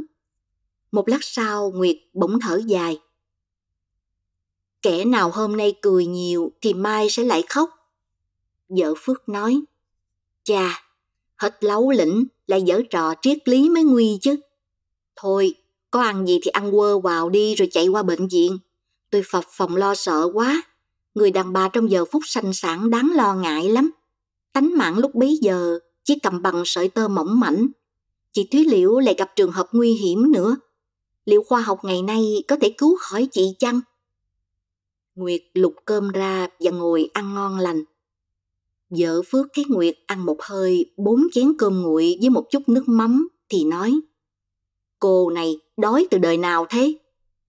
Nguyệt nhìn nồi cơm đã hết, cười. Hôm nay sao em ăn nhiều vậy kìa? Hay tại em đi bộ nhiều quá nên đói? Nguyệt thu xếp chén bát để rửa, thì vợ Phước liền nói. Cô để đó tôi rửa cho, đi đi cho kịp. Nguyệt nhìn vợ Phước và hỏi. Sao lúc trước chị đối với chị Thúy Liễu vô tình như thế, mà bây giờ chị lo lắng cho chị Thúy Liễu quá chừng là nghĩa làm sao? Có gì lạ đâu, cũng như cô vậy mà. Trước kia chị không biết nghĩ, chị tưởng đâu vì yêu chị, bên giật chị, sự thật vì tưng bốc chị là để nhấn chìm chị Thúy Liễu mà thôi. Chị ăn năn quá. Mình tuy mỗi người mỗi địa vị, nhưng cùng một hoàn cảnh cả, Nguyệt ạ. À. Chúng ta là nạn nhân của một chế độ, chế độ mẹ chồng nàng dâu. Tại sao chúng ta lại không biết thương yêu nhau, bên giật nhau? Chúng ta nỡ nào đi toa rập với bà mẹ chồng cay nghiệt để được thấy một kẻ khác bị hành hạ. Đến em mà em còn biết ăn năn sửa lỗi, Chẳng lẽ chị lại không? Nhà chị cũng không phải là nghèo. Chị có thể tự lập giúp chồng nuôi con. Và nếu chị muốn, chị cũng có thể làm giàu như ai. Tại sao chị lại ép đời chị trong cái khuôn khổ này? Tại sao chị đành sống những ngày vô vị trong cái cảnh nịnh hót, bợ đỡ, cho vừa là một người đàn bà kém đức? Đành rằng vì là mẹ của chồng chị, chị yêu anh Phước, chị phải yêu và kính nể gì vì không có gì thì đâu có anh Phước để chị yêu. Nhưng phải gì dì hiểu dâu cũng là con, Nếu dì ăn ở với chị có tình, thì chị không bao giờ có những ý nghĩ trên, phải không em? Nguyệt nói, Đến ngày hôm nay, không thể nào để các bà mẹ chồng dở cái thủ đoạn xưa nữa. Phải thoát ly chị ạ. À. Gớm, em chưa bị cái cảnh mẹ chồng nàng dâu mà em đã kêu cứu ôm sờm. Người ta đang ở trong cảnh ấy đây thì sao? Nguyệt biểu môi. Nếu đứa con của em được thừa nhận, thì em cũng là dâu của bà Phủ chứ còn gì nữa. Nhưng em chẳng màng làm dâu bà ấy đâu. Thà em làm dâu một người nghèo mà biết thương em còn hơn. Vợ Phước lại dục. Cô này thật lắm lời. Thôi, cô đi nhanh lên kẻo trễ. Nguyệt với tay xách cái nón, bước ra ngoài. Vợ Phước vừa sắp chén bát, vừa nhìn theo tà áo trắng của Nguyệt phất phơ qua các tàu lá, lắc đầu thương hại. Tội nghiệp nó thật, nay mai cái bụng càng lớn thì càng thêm khổ. Cả một đời xuân trẻ chôn vùi trong những ngày mưa gió. Trên giường nệm, Thúy Liễu nằm nhắm nghiền hai mắt, trông có vẻ mệt nhọc lắm. Bên cạnh Thúy Liễu, bà Phán Thịnh đang ngồi xoa chân cho nàng. Bác sĩ, một thanh niên còn trẻ tuổi, đang cầm tay Thúy Liễu nghe mạch. Bác sĩ lộ vẻ vui mừng nói với bà Phán Thịnh. Những phút nguy hiểm đã qua, bây giờ tôi mới dám cam đoan với bà là tánh mạng của cô Thúy Liễu không còn gì đáng lo ngại nữa. Bà Phán Thịnh nói, Cảm ơn bác sĩ đã tận tâm vì cháu. Chỉ tiếc là chúng tôi chở cháu qua đây chậm nên không thể cứu cả mẹ lẫn con. Bác sĩ nói, tôi cũng ráng hết sức, nhưng chỉ được thế này cũng là may lắm rồi. Thôi, chào bà. Bác sĩ nói xong đi ra. Nguyệt ở ngoài bước vào, nhìn bác sĩ và cúi đầu chào. Bác sĩ nhìn Nguyệt chăm chú rồi vui vẻ chào. Chắc cô là em cô Thúy Liễu. Nguyệt nói, Dân, tôi là em chồng của chị Thúy Liễu, em của anh Liên. Bác sĩ nói, Thế à, sao cô trông giống cô Thúy Liễu thế? Tôi lại tưởng... Bác sĩ thấy Nguyệt có vẻ hấp tấp thì bảo, Cô Thúy Liễu còn mệt lắm, tốt hơn cô nên để cô ấy yên nghỉ. Cô đứng ngoài này một tí cho mát. Bây giờ Nguyệt mới để ý là vị bác sĩ đứng trước mặt nàng là một thanh niên còn trẻ, có đôi mắt đen lấy và nụ cười cởi mở. Nguyệt đỏ mặt hỏi để cho có chuyện nói, chứ chẳng lẽ đứng ngượng ngùng trơ trẽn. Bác sĩ đang mổ cho chị Thúy Liễu rồi. Dân. Thế còn đứa bé? Đứa bé bị ngộp, không thể cứu được. Nguyệt ôm đầu nói lớn. Thế à? Chị Thúy Liễu có hay biết gì không thưa bác sĩ? Bác sĩ trong bộ tịch của Nguyệt thương hại nói. Lúc ấy cô Thúy Liễu... À quên, chị Thúy Liễu mê man nào có biết gì. Chúng tôi còn giấu chị ấy cái tin không lành. Nguyệt nghe bác sĩ cũng gọi Thúy Liễu bằng chị, thì đôi má nàng đã hồng, lại càng hồng hơn, đôi mắt chớp lia chớp lịa. Bác sĩ cho phép tôi vào thăm chị Thúy Liễu một tí nhé. Nói xong, Nguyệt đi thật nhanh, cố tránh cặp mắt đen lấy của chàng thanh niên mà nàng mới gặp lần đầu tiên. Bỗng Nguyệt thở dài, đưa tay lên vuốt những sợi tóc lòa xòa mà mồ hôi đã bám trên trán nàng. Nguyệt thò đầu vào căn phòng của Thúy Liễu, không dám vào vội. Bà Phán Thịnh thấy Nguyệt liền hỏi. Cháu lại đến à? Bác có thể nhờ cháu một tí không? Cháu ngồi đây với Thúy Liễu để bác chạy về đằng nhà cho bác trai hay. Bác trai nóng ruột và lo sợ lắm. Nguyệt mừng rỡ nói. Bác cứ để đó cho con, Bà Phán Thịnh sau khi căn dặn Nguyệt liền đi về nhà.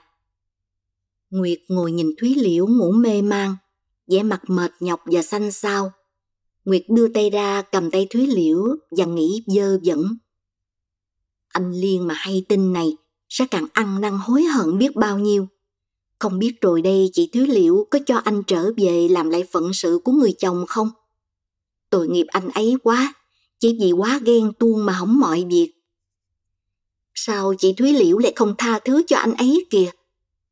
Khi chị tỉnh lại và hay là con chị chết thì chị sẽ nghĩ sao? Có lẽ chị sẽ đoạn tuyệt với gia đình nhà chồng và ly dị hẳn với anh Liên. Thế thì anh Liên sẽ là một người hoàn toàn trụy lạc, không còn ai thức tỉnh anh nữa. Anh sẽ lăn xuống cái vực sâu và đời anh còn gì? Tội nghiệp cho hòn máu mình đang mang đây. Nghĩ đến đó, Nguyệt nhìn xuống bụng và ứa hai giọt lệ. Nhưng người của Nguyệt không phải là con người của sầu cảm. Nguyệt chỉ buồn một tí thôi, rồi qua màn lệ, Nguyệt lại nhớ đến cặp mắt đen lấy và nụ cười xinh đẹp của vị bác sĩ trẻ tuổi mà nàng vừa gặp ở hành lang. Nguyệt buồn cười. Thì ra anh chàng chưa biết ta sắp làm mẹ, chưa biết ta là một đứa bé mồ côi, sống nhờ trên lòng từ thiện của bà Phủ và bị sự sai khiến ác liệt của bà ấy. Thang ôi, bao nhiêu cái bề ngoài đều là giả dối cả. Nguyệt ngồi nghĩ dẫn nghĩ dơ, đợi mãi mà Thúy Liễu vẫn chưa thức dậy. Nguyệt chưa biết làm gì để giết thì giờ, thì có tiếng giày đi nhẹ nhẹ ngoài cửa phòng. Bác sĩ với chiếc áo choàng đã bước vào phòng, gật đầu chào Nguyệt với nụ cười. Chị Thúy Liễu đã khỏe chưa cô? À, cô gì nhỉ? Nguyệt nói, Nguyệt à? Bác sĩ tự giới thiệu. Còn tôi là Dân. Rồi bác sĩ nở một nụ cười khoan khoái, nghĩ đến hai cái tên Dân, Nguyệt. Mây và Trăng. Mây và Trăng bao giờ cũng gần nhau. Nguyệt thấy bác sĩ Dân cười, không hiểu gì cả. Nàng e thẹn cứ nhìn vào mặt Thúy Liễu. Bác sĩ Dân nói, Nãy giờ Thúy Liễu đã cựa mình chưa cô Nguyệt? Cô đã cho chị ấy uống thuốc chưa? Nguyệt nói, chị ấy ngủ mãi. Bác sĩ Dân lại cầm tay Thúy Liễu nghe mạch. Bỗng Thúy Liễu cựa mình nhẹ nhẹ, rên nho nhỏ, cặp mắt vẫn nhắm nghiền. Chị ấy đã khỏe nhiều, lát nữa chị ấy có dậy thì cô cho chị ấy uống một muỗng này nhé. Vừa nói, bác sĩ Dân vừa chỉ vào chai thuốc để trên cái bàn kê cạnh giường. Nhưng Thúy Liễu đã mở mắt, nhìn bác sĩ Dân, nhìn Nguyệt và nhìn khắp gian phòng. Đôi mắt của nàng chớp lia qua hàng lông nheo dài và cong, trông có vẻ mệt nhọc lắm. Thúy Liễu hỏi nho nhỏ, Tôi nằm ở đâu thế này? Rồi như nhớ ra, Thúy Liễu nói, Má tôi đâu rồi? Em Nguyệt đến bao giờ thế? Cháu bé đâu rồi? Nguyệt đưa mắt nhìn bác sĩ. Bác sĩ Dân liền nói. Bắt về nhà để báo tin cho bác trai hay, còn cháu bé đang được chăm sóc đặc biệt. Thúy liễu nhìn Nguyệt và hình như không tin lời bác sĩ. Nguyệt đứng im, không dám nói một lời và cố giữ nét mặt tự nhiên. Thúy liễu nói, Bác sĩ có thể cho tôi uống vài hớp nước không? Tôi khát quá. Bác sĩ chỉ chai thuốc để Nguyệt cho Thúy Liễu uống. Một lát sau, Thúy Liễu lại nhắm mắt và bắt đầu ngủ nữa. Bác sĩ Dân ra dấu cho Nguyệt ngồi im rồi đi ra. Nhưng ra đến cửa, bác sĩ Dân ngoái lại nhìn và nói Cô còn ở đây đến chiều chứ? Nguyệt gật đầu. Thế là Nguyệt và bác sĩ quen nhau từ đấy. Ngày nào Nguyệt cũng vào thăm Thúy Liễu và ngày nào cũng gặp bác sĩ Dân. Họ trao nhau vài câu thăm hỏi và từ chỗ quen biết sơ giao đi lần đến chỗ thân thiện. 11. Thúy Liễu đã khỏe sau hai tuần nằm an dưỡng ở bệnh viện. Thúy Liễu hết sức cảm ơn bác sĩ Dân đã tận tâm săn sóc nàng. Trong khi nàng nằm bệnh, hai vợ chồng Phước có đến thăm nàng hai ba lần. Nhưng bà Phủ tuy có nghe Nguyệt nói về bệnh trạng của Thúy Liễu, vẫn không hề hỏi han đến nàng. Liên không dám đến thăm Thúy Liễu, nhưng thường tìm đến hỏi thăm tin tức Thúy Liễu ở sở Lệ Xuân. Được tin Thúy Liễu bệnh nặng, con chàng đã chết. Liên buồn lắm. Chàng chỉ còn hy vọng là Thúy Liễu khỏe mạnh để chàng có thể đến tạ tội và cùng sống lại những ngày êm đẹp như xưa. Hôm nay Thúy Liễu đã mạnh, Liên liền nhờ Lệ Xuân nói hộ để chàng đến thăm. Nghe Thúy Liễu nhận lời, Liên mừng rỡ không sao nói được. Thúy Liễu tiếp Liên ở ngoài giường, một buổi chiều thu ấm áp, nàng ngồi trên chiếc ghế dựa, dưới bóng một cây nhãn sum xê. Liên rung lên khi nhìn thấy Thúy Liễu, chàng cảm động nói không ra lời. Nhưng Thúy Liễu thì rất bình tĩnh, chăm chú nhìn Liên. Thấy Liên gầy sút hẳn đi, da mặt xanh xao vì mất ngủ, Thúy Liễu lại không hề thấy cảm động. Thúy Liễu chỉ cái ghế đá cạnh chỗ nàng ngồi và mời Liên. Mời anh ngồi tạm đây, chúng ta sẽ nói chuyện. Thấy bộ tịch tự nhiên của Thúy Liễu, Liên lo ngại nhìn nàng với đôi mắt gian lơn. Nhưng Thúy Liễu đã phá cái không khí yên lặng bằng một câu hỏi cấp vẻ thân tình. Mấy lâu nay anh vẫn mạnh. Liên trả lời một cách bất đắc dĩ. Em cứ nhìn kỹ người anh đủ biết anh mạnh hay không, cần gì phải hỏi. Tuy liễu lại hỏi, anh định nói chuyện gì với em thế? Liên chỉ thốt được. Em Thúy Liễu, em tha tội cho anh, em nhé. Và chàng toan đưa tay ra để nắm lấy tay Thúy Liễu. Thúy Liễu đoán hiểu được cử chỉ của chàng, nên vội vàng đưa tay ra sau lưng. Liền thở dài. Em không tha thứ cho anh sao? Anh có lỗi gì mà biểu em tha thứ? Liên chết điếng trong lòng, không còn biết nói gì, ngồi thừ người ra nhìn Thúy Liễu. Thúy Liễu nói, Không, em nói thật đấy, anh có lỗi gì đâu mà bảo em tha thứ. Lỗi của ai? Lỗi gì đâu? Nói xong, cặp mắt của Thúy Liễu nhìn lên dòm trời xanh ngất. Cặp mắt mơ màng, đang đuổi theo một bóng hạnh phúc. Với nàng, những gì êm vui trước kia chỉ còn là một bóng mờ. Hay là cái bóng kia sẽ mờ thêm với thời gian, cho đến khi tan dần và biến mất. Liên thở dài. Nếu em bảo anh không lỗi, tức là em giận anh, không muốn nói chuyện với anh nữa. Thế anh còn ngồi đây làm gì? Em có thể cứng rắn đến tàn nhẫn như thế ư? Dù sao em cũng nên nghe anh. thúy Liễu nói, em tàn nhẫn thật. Anh trách đúng đấy, nhưng tàn nhẫn chưa bằng anh ngày nọ. Anh không cần kể dông dài làm gì. Em Nguyệt đã đến đây, thú thật hết đầu đuôi cho em nghe. Nguyệt đã có thai. Thế là đủ. Anh nói mấy đi nữa thì cũng không thể bằng những lời Nguyệt đã kể với em qua hàng lệ. Em hiểu rõ cả rồi. Anh không phải là giai chủ động, anh chỉ là giai bị động. Nhưng em lấy làm lạ là người có học như anh, có đầu óc xét đoán như anh mà để mắc mưu một người đàn bà. Nếu ở vào người khác, vào địa vị một người nông nổi hay đa nghi thì mắc lừa không nói làm gì. Chớ anh, anh đã yêu em, hiểu em mà có thể nghi em ngoại tình thì lạ lắm. Phải chi chúng ta ăn ở với nhau năm bảy năm rồi. Phải chi giữa chúng ta thời gian đã gieo sự xích mích. Anh chê em, em chê anh. Chúng ta có thể lầm đường lạc lối. Thì ai có gửi thư nặc danh muốn phá hạnh phúc của gia đình chúng ta. Anh có tin cũng không là việc lạ. Đằng này, từ ngày cưới đến ngày xảy ra câu chuyện kia, chúng ta ở với nhau như bát nước đầy. Mà anh có thể tin là em ngoại tình, thì thật đau đớn cho em mà cũng đau đớn cho anh quá. Người đàn bà có hư hỏng, cũng phải có cái lẽ cho họ hư hỏng, chứ không phải hạng gái lăng loàn mà bảo thay đổi chồng như thay đổi món đồ nữ trang. Người đàn bà ở xứ nào thì em không biết, chứ đàn bà Việt Nam dù trong hoàn cảnh ràng buộc, họ cũng không thể nào trong giây lát lật đổ cái ách chồng con để đi tìm lạc thú riêng đâu. Tư tưởng họ còn bị cột chằng cột chịch với nào lễ giáo, nào phong tục, nào gia đình, nào dư luận. Anh bảo em là một thiếu nữ tân tiến đã hấp thụ tư tưởng Âu Mỹ à? Có cái tư tưởng Âu Mỹ nào khiến cho một người yêu chồng và được chồng yêu lại đi ngoại tình? Điều thứ nhất em trách anh là những lẽ em vừa diễn ra đó.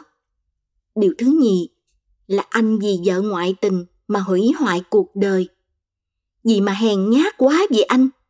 đời con người chỉ có cái tình vợ chồng hay sao đời người đàn ông một khi bị vợ bỏ là hết hay sao huống chi anh ở đây, trong hoàn cảnh no cơm ấm áo, yên ổn, anh không biết hưởng, lại còn đi gây chuyện phong ba dù em có thật hư hèn thì đời còn thiếu gì đàn bà đó hay nếu vì em hư hèn mà anh chán ghét đàn bà, thì sự nghiệp người con trai, anh hãy làm tròn đi. Có chết vì chánh nghĩa thì nên chết.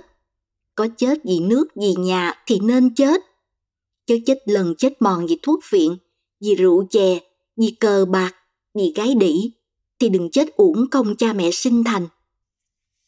Thuy Liễu nói một hơi, vẻ mặt vẫn thản nhiên không lộ vẻ giận dữ, khiến Liên cúi đầu nghe không dám ngó nàng. Thấy Thúy Liễu ngừng không nói nữa, liền đưa mắt lên nhìn nàng. Em cứ nói nữa đi, nói cho trút hết sự căm hờn tức tối, rồi anh sẽ phân trần. Em nói hết rồi, nghĩa là giờ đây đối với anh, lòng em không còn như trước nữa. Trước kia em kính nể anh bao nhiêu, thì giờ đây em... Thúy Liễu ngập ngừng không nỡ nói, liên buồn rầu nối câu nói của Thúy Liễu. Giờ đây em khinh bỉ anh bấy nhiêu phải không? Thúy Liễu làm thinh, nhưng sự làm thinh ấy là cả một sự thừa nhận. Thúy Liễu lại tiếp. Giữa hai người bạn còn phải có sự kính nể thì đôi bạn ấy mới chơi với nhau đời đời. Thì giữa hai vợ chồng, nếu sự kính nể mất đi, làm sao còn sống chung được? Khó lắm. Mẹ anh đang cần anh. Anh hãy giữ chữ hiếu với mẹ anh là phải. Em bây giờ không thích nghe ai nói đến tình yêu nữa. Nếu trên đời này mà có tình yêu, thì tình yêu ấy đã đến với em một cách dội vàng, để rồi lại đi một cách tàn nhẫn. Lòng em từ nay về sau sẽ đóng kín, không cho tình yêu lọt vào nữa. Giữa anh và em thế là hết, nhưng anh đừng tưởng là em giận anh. Không đâu, em không hờn giận ai cả. Ngay như con Nguyệt, em có thể ghét nó, oán nó, thế mà em yêu nó lắm đấy. Lẽ ra anh nên cưới nó, vì nó sắp có con mà. Đứa con kia là con của anh. Hiện nay nó được một vị bác sĩ yêu nó lắm. Và rồi đây nó có thể sẽ là vợ của bác sĩ đó. Liên nhìn Thúy Liễu mà không để ý đến những lời nói của Thúy Liễu nữa. Đầu óc chàng rối loạn, chàng không còn biết gì nữa cả. Chỉ một ý nghĩ ám ảnh chàng. Thúy Liễu đã bỏ chàng. Liên gục đầu trên thành ghế đá thất vọng. Thúy Liễu nói, anh đừng buồn vô ích, ý em đã định. Liên gục đầu im lặng. Toàn thân chàng là hiện thân của sự thất vọng nặng nề. Thấy Liên cứ gục đầu, Thúy Liễu dục. Anh còn nói gì với em nữa không? Chiều quá rồi, em phải vào nhà kéo lạnh. Sức khỏe em chưa được khỏe lắm, em còn phải tĩnh dưỡng nhiều. Liên đứng lên. Thế là em nhất định không tha lỗi cho anh à? Anh không được quyền trở lại đây thăm em nữa hay sao? Chắc là anh ăn năn đứng chết mất. Thôi, anh về vậy. Tuy Liễu cũng đứng lên. Hôm nay thì anh hãy về. Nhưng như những lời em đã nói với anh đó, anh có đến cũng chẳng ích gì. Tốt hơn anh nên để em yên. Cái chết nói thế không phải dễ đâu. Đôi khi mình muốn chết lại không sao chết được. Có người họ đâu có muốn chết, cái chết lại tìm đến họ. Liên đi ra, vẻ mệt nhọc. Chàng nói với giọng nói thất vọng. Thế này thì phải đi thôi. Tuy liễu nghe câu nói của Liên, nhưng cứ bỏ đi vào nhà. Tiếng giày của Liên mỗi lúc mỗi xa, cho đến khi tan trong sự im lặng của cảnh hoàng hôn. Và có lẽ tiếng giày hôm ấy đã không còn vang dội trong đầu óc Thúy Liễu nữa. Liên về nhà, ngồi trong đèn viết thư suốt đêm, để lại cho cha mẹ, cho Thúy Liễu, cho Nguyệt. Để ngày mai đây chàng đi, đi thật xa để mà quên. Gia đình đối với chàng không còn là cảnh thần tiên nữa, thì chàng còn ngần ngại gì mà không đi tìm cuộc sống ở một chỗ khác. Chàng không thể sống ương hèn, không thể đi gian xin một tình yêu, một khi chàng đã dại dột, yếu mềm và tưởng rằng cuộc sống của con người chỉ trong hai chữ gia đình. liền phải đi để chuộc lại bao nhiêu ngày sống sai lầm. Chàng hiểu, Thúy Liễu đã khinh chàng.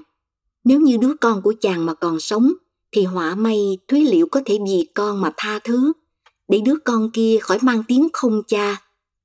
Nhưng đứa con không may đã chết, thì sợi dây vô hình ràng buộc chàng và Thúy Liễu đã bị cắt đứt rồi.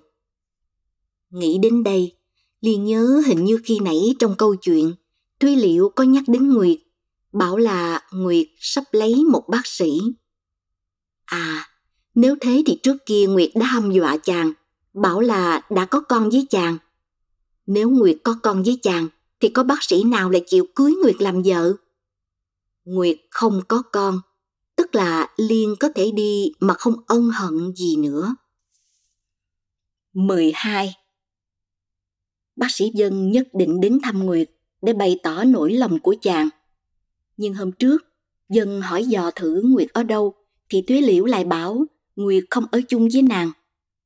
Bác sĩ Dân cứ yên trí, Nguyệt là em ruột của Thúy Liễu.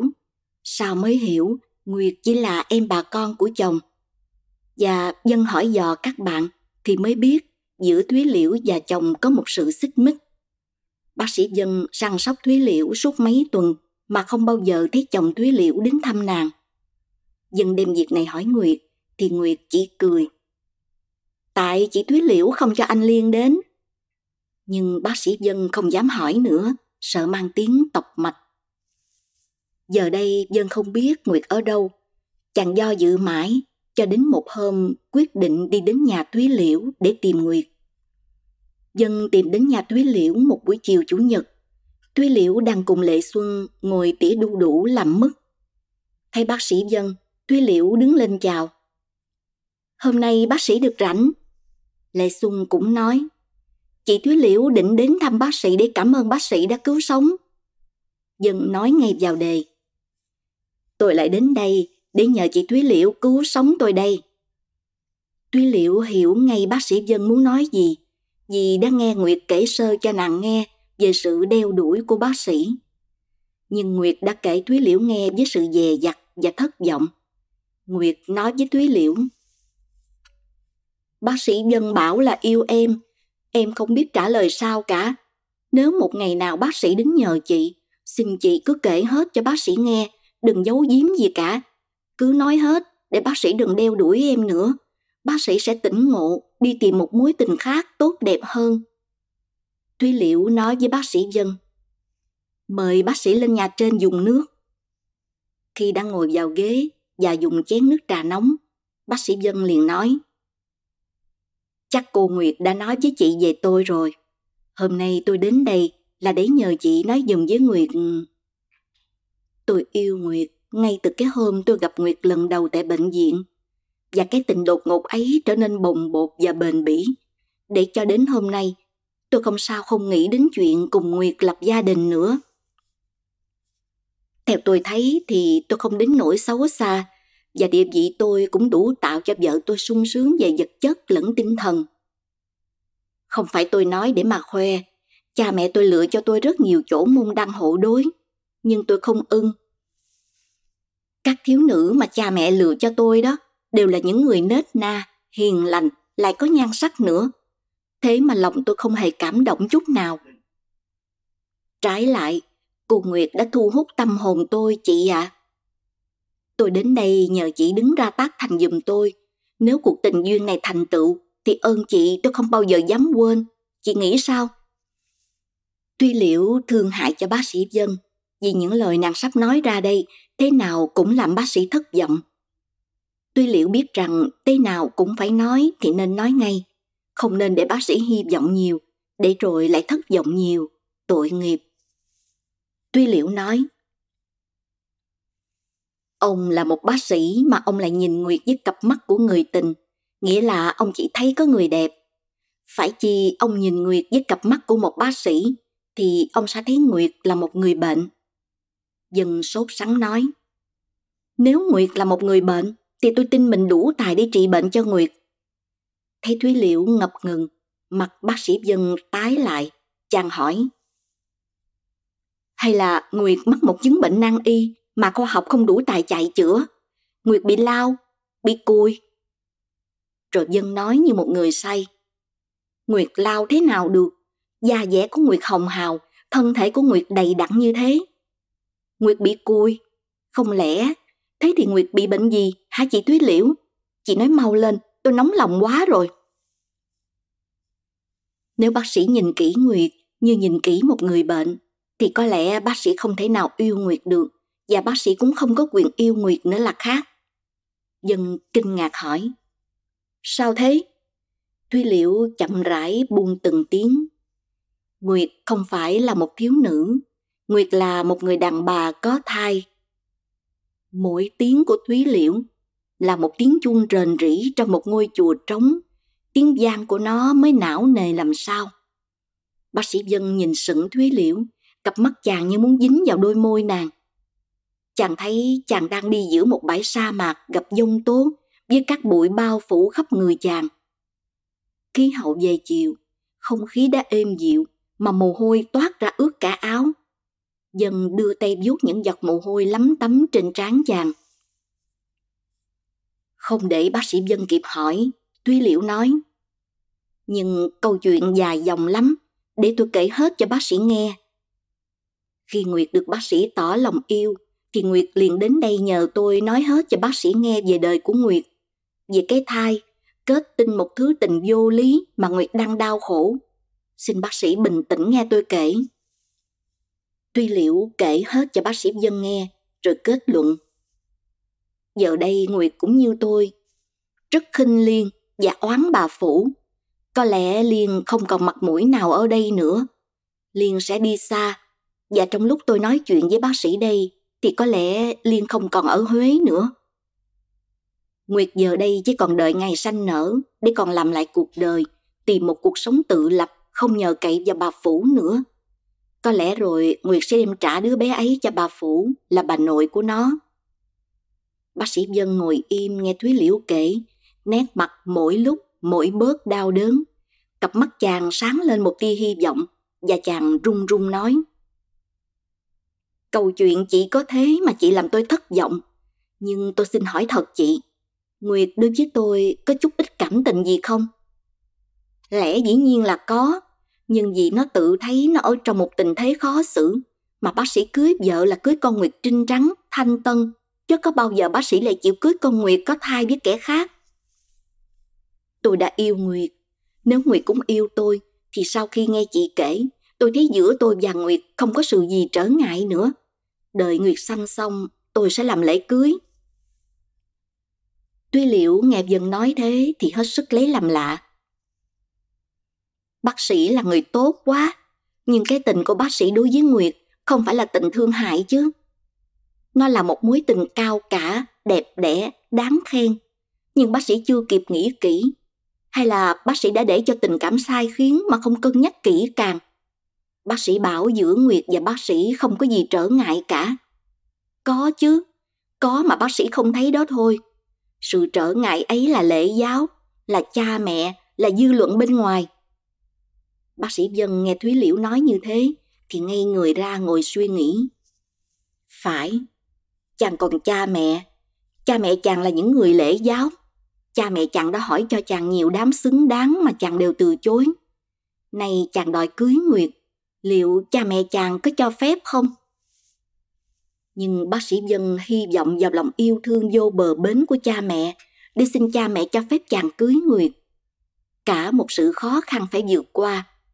Bác sĩ Dân tin chắc chàng sẽ vượt qua được. Thấy Dân suy nghĩ, thúy Liễu nói Đó, bác sĩ thấy không? Thấy lời tôi nói có đúng không? Dân lắc đầu. Không đâu chị, tôi sẽ vượt qua khó khăn để cưới Nguyệt. Cha mẹ tôi yêu tôi lắm, và tôi tin rằng tôi có đủ lời nói để cảm hóa cha mẹ tôi. Nếu được vậy thì còn gì may mắn bằng. Tôi bị một bà mẹ chồng quá kỳ lạ, nên giờ đây tôi không còn đủ đức tin mà tin rằng trên đời này còn có một bà mẹ chồng tốt đối với con dâu. Bây giờ tôi phải nói gì với Nguyệt? Chị cứ nói với Nguyệt rằng Nguyệt cứ yên lòng, tôi sẽ cưới Nguyệt. Tôi đợi Nguyệt sanh xong sẽ hay. Và giờ đây tới ngày Nguyệt sanh, cho phép tôi gặp Nguyệt để nói rõ hết cho Nguyệt nghe. Chị quên bảo cho tôi biết hiện giờ Nguyệt ở đâu. Hình như Nguyệt không còn ở với bà Phủ. Thúy Liễu nói, phải, Nguyệt không còn ở với bà Phủ nữa và thỉnh thoảng mới đến đây thăm tôi. Nhưng nó ở đâu thì tôi không biết. Sự thật, Thúy Liễu biết rõ chỗ ở của Nguyệt, nhưng Nguyệt năn nỉ Thúy Liễu đừng chỉ cho dân. Nguyệt ở đậu nhà chị bếp của bà Phán, đợi đến ngày sanh xong. Dân nói, nếu thế bao giờ Nguyệt đến đây, chị nói lại những lời của em cho Nguyệt nghe, và chị bảo Nguyệt đợi em ở đây trong ngày Chủ nhật tuần tới. Chị cho phép em nhé. Chị ráng tác thành cho chúng em. Chúng em sẽ ở gần chị để làm cho chị sống vui vẻ, quên đi những ngày nặng nề đã qua. Tôi sẽ ráng giúp bác sĩ. Chị cứ gọi em bằng em đi. Tôi đâu dám vô phép như thế. Dân không bằng lòng. Như thế là chị chưa thành thật với em rồi. Em không có chị, em muốn có một người chị như chị lắm. Chị rất xứng đáng làm chị của em. Tuy liệu cảm động nói, đã thế thì chị phải gọi em bằng em vậy. Dân như nghĩ ra điều gì, nói, À, mà chị này, chúng ta phải làm thế nào đừng cho Nguyệt trả đứa bé cho bà Phủ nuôi. Không trả cho bà Phủ thì ai nuôi nó bây giờ? Ai nuôi nó cho Nguyệt được rảnh tay chân mà lo cho em? Thì chúng em nuôi nó như nuôi một đứa bé đáng yêu, có gì đâu. Thúy Liễu suy nghĩ một chút rồi nói Chị sẽ tính việc đó sao? Hay là thế này, đứa bé kia là con của Liên, để chị đem nó về nuôi. Chị không muốn các em trong thời kỳ mới cưới bận biệu vì một đứa bé, sự cản trở của hạnh phúc. Dân nhìn Thúy Liễu và nói Cảm ơn chị đã nghĩ đến hạnh phúc của chúng em. Được, chúng em sẽ cùng chị nuôi nó và chúng ta nhất định giữ kỹ không cho nó biết đến cha nó, đến gia đình bà Phủ làm gì. Chúng ta nuôi nó theo khuôn khổ của chúng ta, nghĩa là đào tạo nó nên một người có ích cho xã hội sau này. Tuy liễu thở dài. Em nói đúng đấy. À, hay là chị Bảo Nguyệt về đây ở với chị để em yên lòng nhé. Dân, chị giúp em, đừng để Nguyệt ở một mình tội nghiệp. Bác sĩ Dân đứng lên cáo từ Thúy Liễu rồi ra về. Thúy Liễu nhìn theo và nói với Lệ Xuân. Trong đời này có hai người đang sung sướng. Lệ Xuân nói. Thế là nhiều lắm rồi, em chỉ sợ không có ai sung sướng trên quả địa cầu này chứ. Và nay mai đây sẽ có thêm hai người sung sướng nữa. Lệ Xuân đỏ mặt. Hai người nào nữa thế? Tuy Liễu nhìn Lệ Xuân cười mỉm. Hai người nào, Lệ Xuân cũng rõ rồi, cần gì hỏi tôi. Lệ Xuân bảo trên đời có hai người sung sướng là đã nhiều lắm rồi nhưng nay có đến bốn người sung sướng thì mới sao nhỉ? Lệ Xuân cười. Thì càng quý, chứ có sao đâu. Em cầu mong sao cho mọi người đều có hạnh phúc, đến cả những kẻ thù của em nữa kìa. Sự thù oán không ít gì, phải không chị? Khi lòng người ta sung sướng thì người ta dễ tha thứ, cho khi chúng ta gặp sự buồn rầu thì lại khác. Tuy Liễu nói xong câu này, bỏ đi chỗ khác, để Lệ Xuân ngồi một mình nghĩ dơ dẫn đâu đâu. Sự thật, lòng Lệ Xuân đang sung sướng. Tuy Liễu đã nói đúng. Dĩ dãn đối với Lệ Xuân như đã xa xăm, nó không còn là một án mây mờ bao phủ đời nàng nữa. Đám mây mù ấy đã tan, những ngày quan đảng đã trở lại với nàng. Lòng nàng đang chứa chan hy vọng. Lệ Xuân là con người của hiện tại. Lệ Xuân ít để ý đến dĩ dãn mặc dầu đời của ta luôn quan hệ với dĩ dãn và tương lai. Trong trí nhớ của Lệ Xuân, người chết là hết, những người thân của nàng, người nào đã qua đời là hết, nàng ít còn bận biệu nữa. Lệ Xuân trở lại với cuộc sống ồ ạt hàng ngày, và nàng đã quen Khánh, một kỹ sư trẻ tuổi, con của ông giám đốc. Từ ngày Khánh học thành tài trở về nước, Mỗi chiều Khánh đều đến sở rước cha và nhờ đó mà Khánh quen với Lệ Xuân. Đối với Lệ Xuân, giờ đây với chuyện yêu thương, nàng rất dè dặt. Lệ Xuân đã dướng phải tinh thông và vừa lành vết thương lòng, lại gặp ngay mối tình oan trái với Lộc. Còn bà Hồng Nương, Lộc yêu nàng, nhưng Lộc không sống để cùng nàng hưởng những ngày hạnh phúc. Lộc chết, Lệ Xuân sầu thảm biết bao nhưng bây giờ thì Lệ Xuân không còn nghĩ đến Lộc nữa. Khánh để ý Lệ Xuân, tìm cách làm quen với nàng. Vì Khánh là con của ông giám đốc, nay mai về làm tại sở của Lệ Xuân. Lệ Xuân làm sao từ chối sự làm quen, cầu thân của Khánh được. Nhưng Lệ Xuân đã tự bảo lòng, nàng không yêu nữa và cũng không có quyền yêu nữa. Thân nàng nào phải còn trinh rắn để có thể hy vọng một cuộc tình duyên đẹp đẽ. Trường hợp may mắn của Nguyệt chỉ là một trường hợp đặc biệt mà thôi. Vì thế Khánh đeo đuổi Lệ Xuân chừng nào là Lệ Xuân tìm cách xa chàng chừng nấy. Nhưng Khánh không bao giờ thất vọng. Chàng mời Mộc Lệ Xuân không được, thì chàng lại nhờ ông giám đốc, cha chàng. Nhiều hôm Khánh mời Lệ Xuân lên xe để chàng đưa về nhà. Lệ Xuân từ chối, thì ông giám đốc lại mời nàng cùng lên xe. Lệ Xuân nể ông là bậc cha chú, nhận lời. Rồi Khánh đem xe rước Lệ Xuân đi làm, rước Lệ Xuân đi chơi phố, đi xem các nơi danh lam thắng cảnh ở đế đô. Nhưng những cuộc đi chơi này đều có cha Khánh. Nhưng câu chuyện với Lệ Xuân và Khánh cũng chỉ lẫn quẩn trong sự xã giao thường lệ mà thôi. Họ chưa hề nói với nhau một lời thân ái. Họ chưa dám trao nhau những cái nắm tay nồng nàn. Nhưng Lệ Xuân hiểu biết Khánh yêu nàng. Cặp mắt của người đàn bà tinh anh lắm. Họ chỉ cần nhìn thoáng qua là biết ai thương họ, ai ghét họ. Còn họ thương hay không thì người ngoài đôi khi rất khó mà hiểu được. Họ là những con người kín đáo, không tiết lộ cảm tình. Rồi một hôm, Khánh thưa cha mẹ đến ngỏ lời với Lệ Xuân cưới nàng cho Khánh. Ông bà giám đốc yêu con nên cũng không cần biết về lai lịch của Lệ Xuân. Người nào con ông bà đã yêu là ông bà sẵn lòng đứng ra cưới hỏi.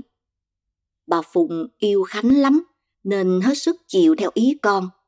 Bà đến thăm Lệ Xuân hai ba lần để dò ý kiến của Lệ Xuân và để biết qua tánh tình của nàng.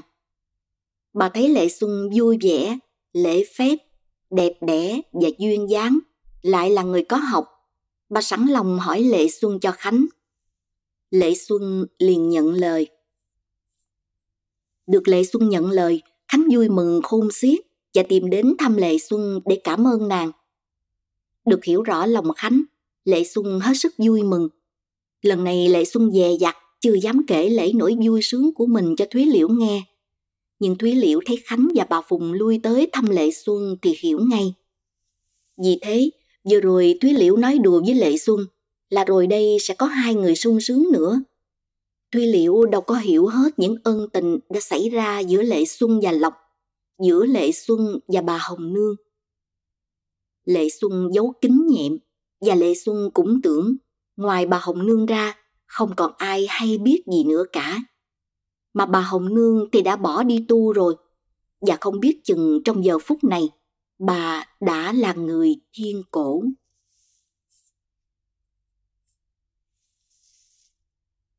mười ba Bà Phùng sai người mang đến cho Lệ Xuân hai gói vải thật lớn, để Lệ Xuân tùy ý muốn may gì thì may.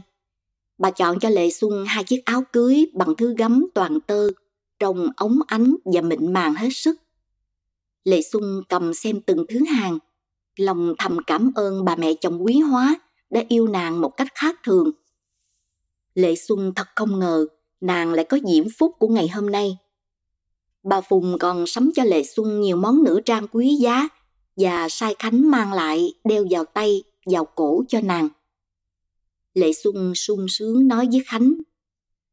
Mẹ yêu em quá, em thật không ngờ lại được một mẹ chồng hiền và tốt đến thế này. Khánh nói, mẹ nghe anh bảo là em mồ côi, mẹ thương lắm. Mẹ muốn làm sao từ này về sau em không bao giờ phải khổ sở một ly một tí gì nữa. Mẹ muốn em hoàn toàn sung sướng bên cạnh anh, bên cạnh mẹ. Em có bằng lòng không? Lệ Xuân nhìn Khánh với đôi mắt đầy vẻ cảm ơn. Em sẽ ráng làm sao xứng đáng với tình yêu của anh và mẹ. Mẹ nhất định không để em tốn lấy một xu trong đám cưới này. Mẹ sẽ lo tất cả. Này mai mẹ bảo anh dẫn em đi sắm giày nữa đấy. Thế nào, em có còn cần gì nữa không? Mẹ mua hàng nhiều quá, em mặc làm sao cho hết, mà toàn là những hàng sang trọng cả. Đến giải may đồ mát, mẹ cũng lựa toàn hàng mắc tiền. Về sự ăn mặc, mẹ thạo lắm. Mẹ mà lựa cho em, Khi mặc vào em sẽ đẹp như một bà tiên. Em sẽ thấy cái phòng mẹ trang hoàng cho em. Bàn ghế giường nệm, thứ gì cũng tỏa ra một sự hạnh phúc tràn ngập đấy em ạ. À. Nhưng mẹ bảo chúng ta chỉ ở trong gian phòng này độ nửa tháng thôi. Mẹ sẽ bảo lấy cái biệt thự ở gần vĩ dạ cho chúng ta ở cho mát. Lệ Xuân cảm động đến rơi lệ.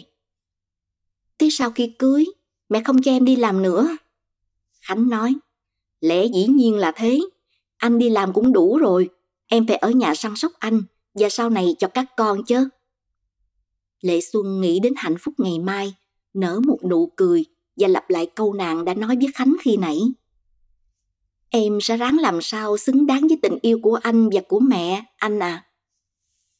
Nhưng lần này vừa nói xong câu trên, mặt Lệ Xuân bỗng tái lại, đôi mắt không còn giữ được vẻ tự nhiên nữa.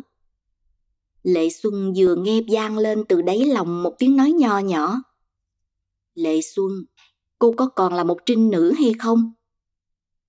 Ai hiểu nỗi khổ tâm cho nàng? Và bà Phùng, mẹ chồng nàng, dù tử tế đến đâu, có thể nào chịu nhận một cô gái đã thất tiếc làm con dâu yêu quý chăng? Lệ Xuân trùng mình đưa tay lên dụi mắt, như vừa tỉnh một giấc mơ.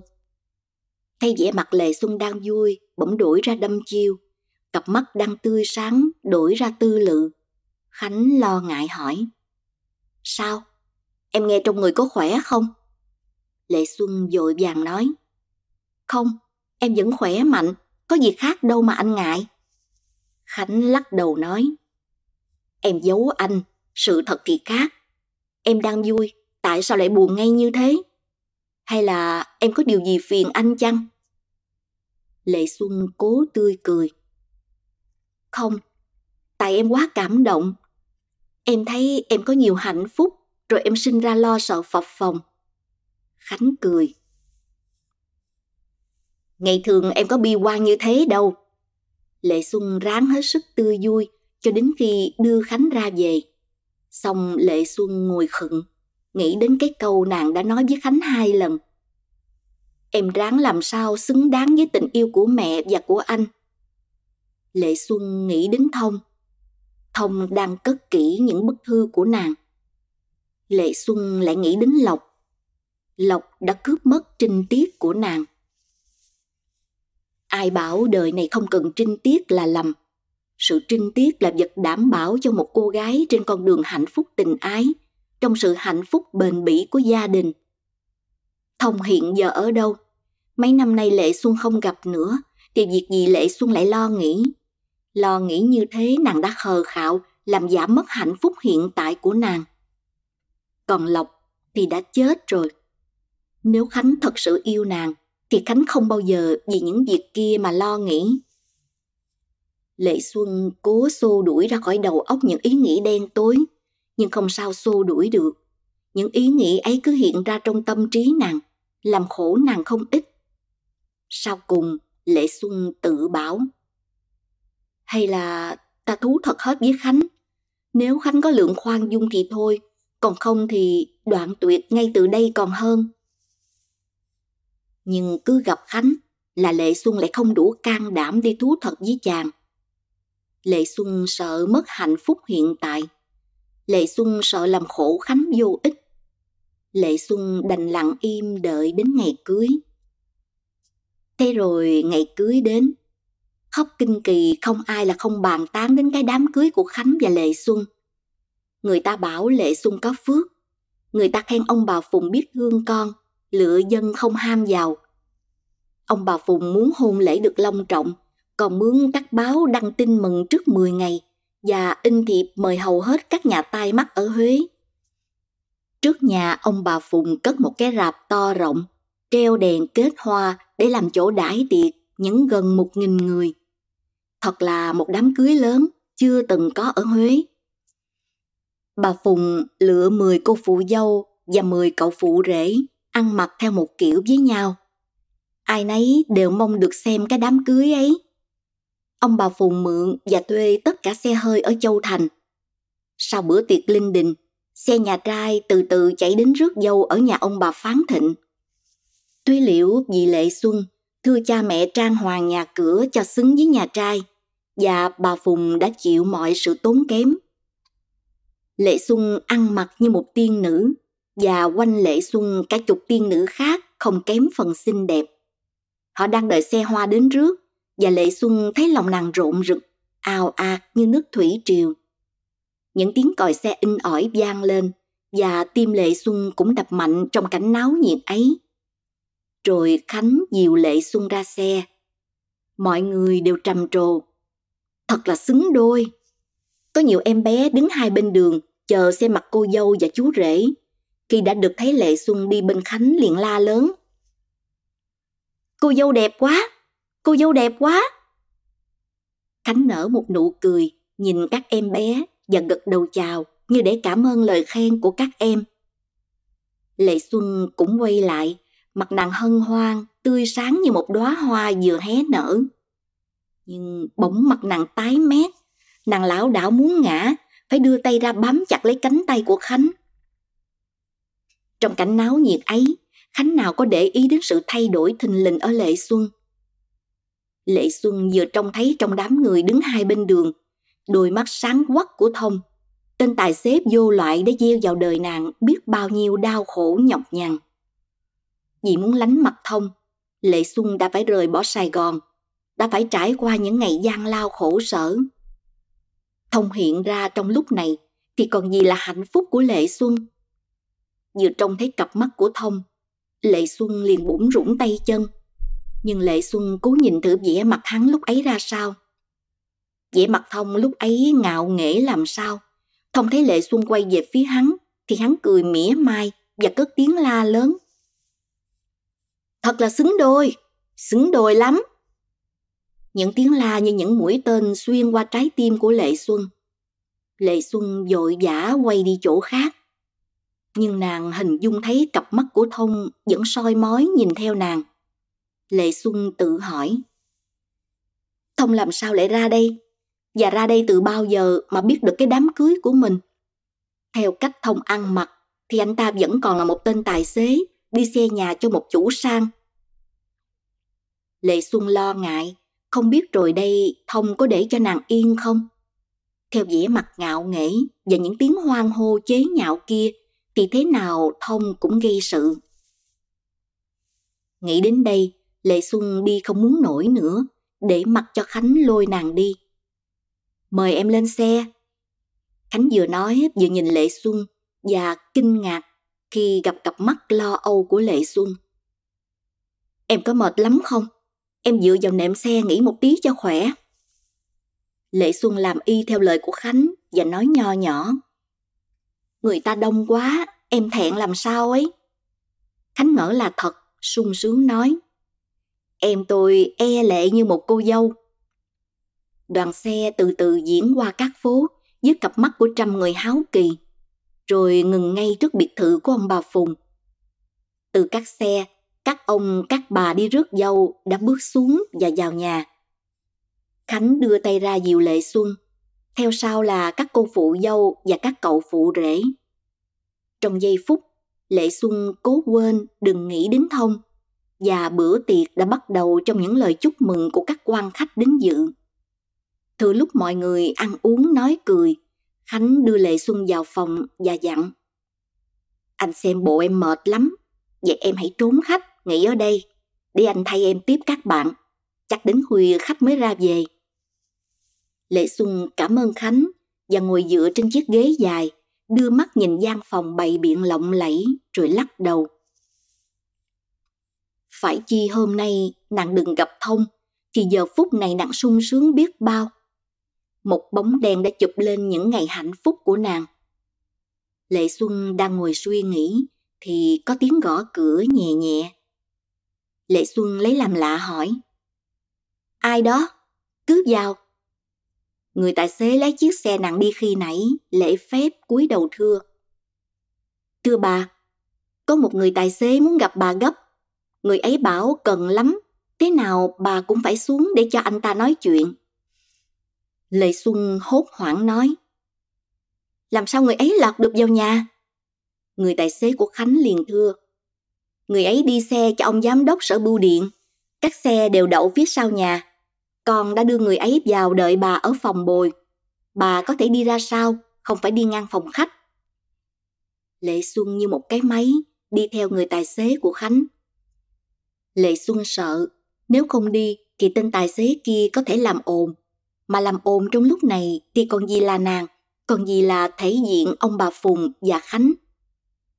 Người tài xế của Khánh ngừng lại và chỉ về phía phòng bồi.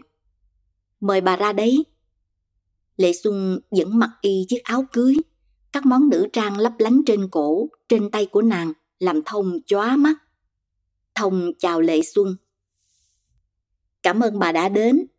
Bà còn nhớ tên Thông hèn mạc này chứ? Bà tệ quá, sao bà nỡ lừa gạt tôi?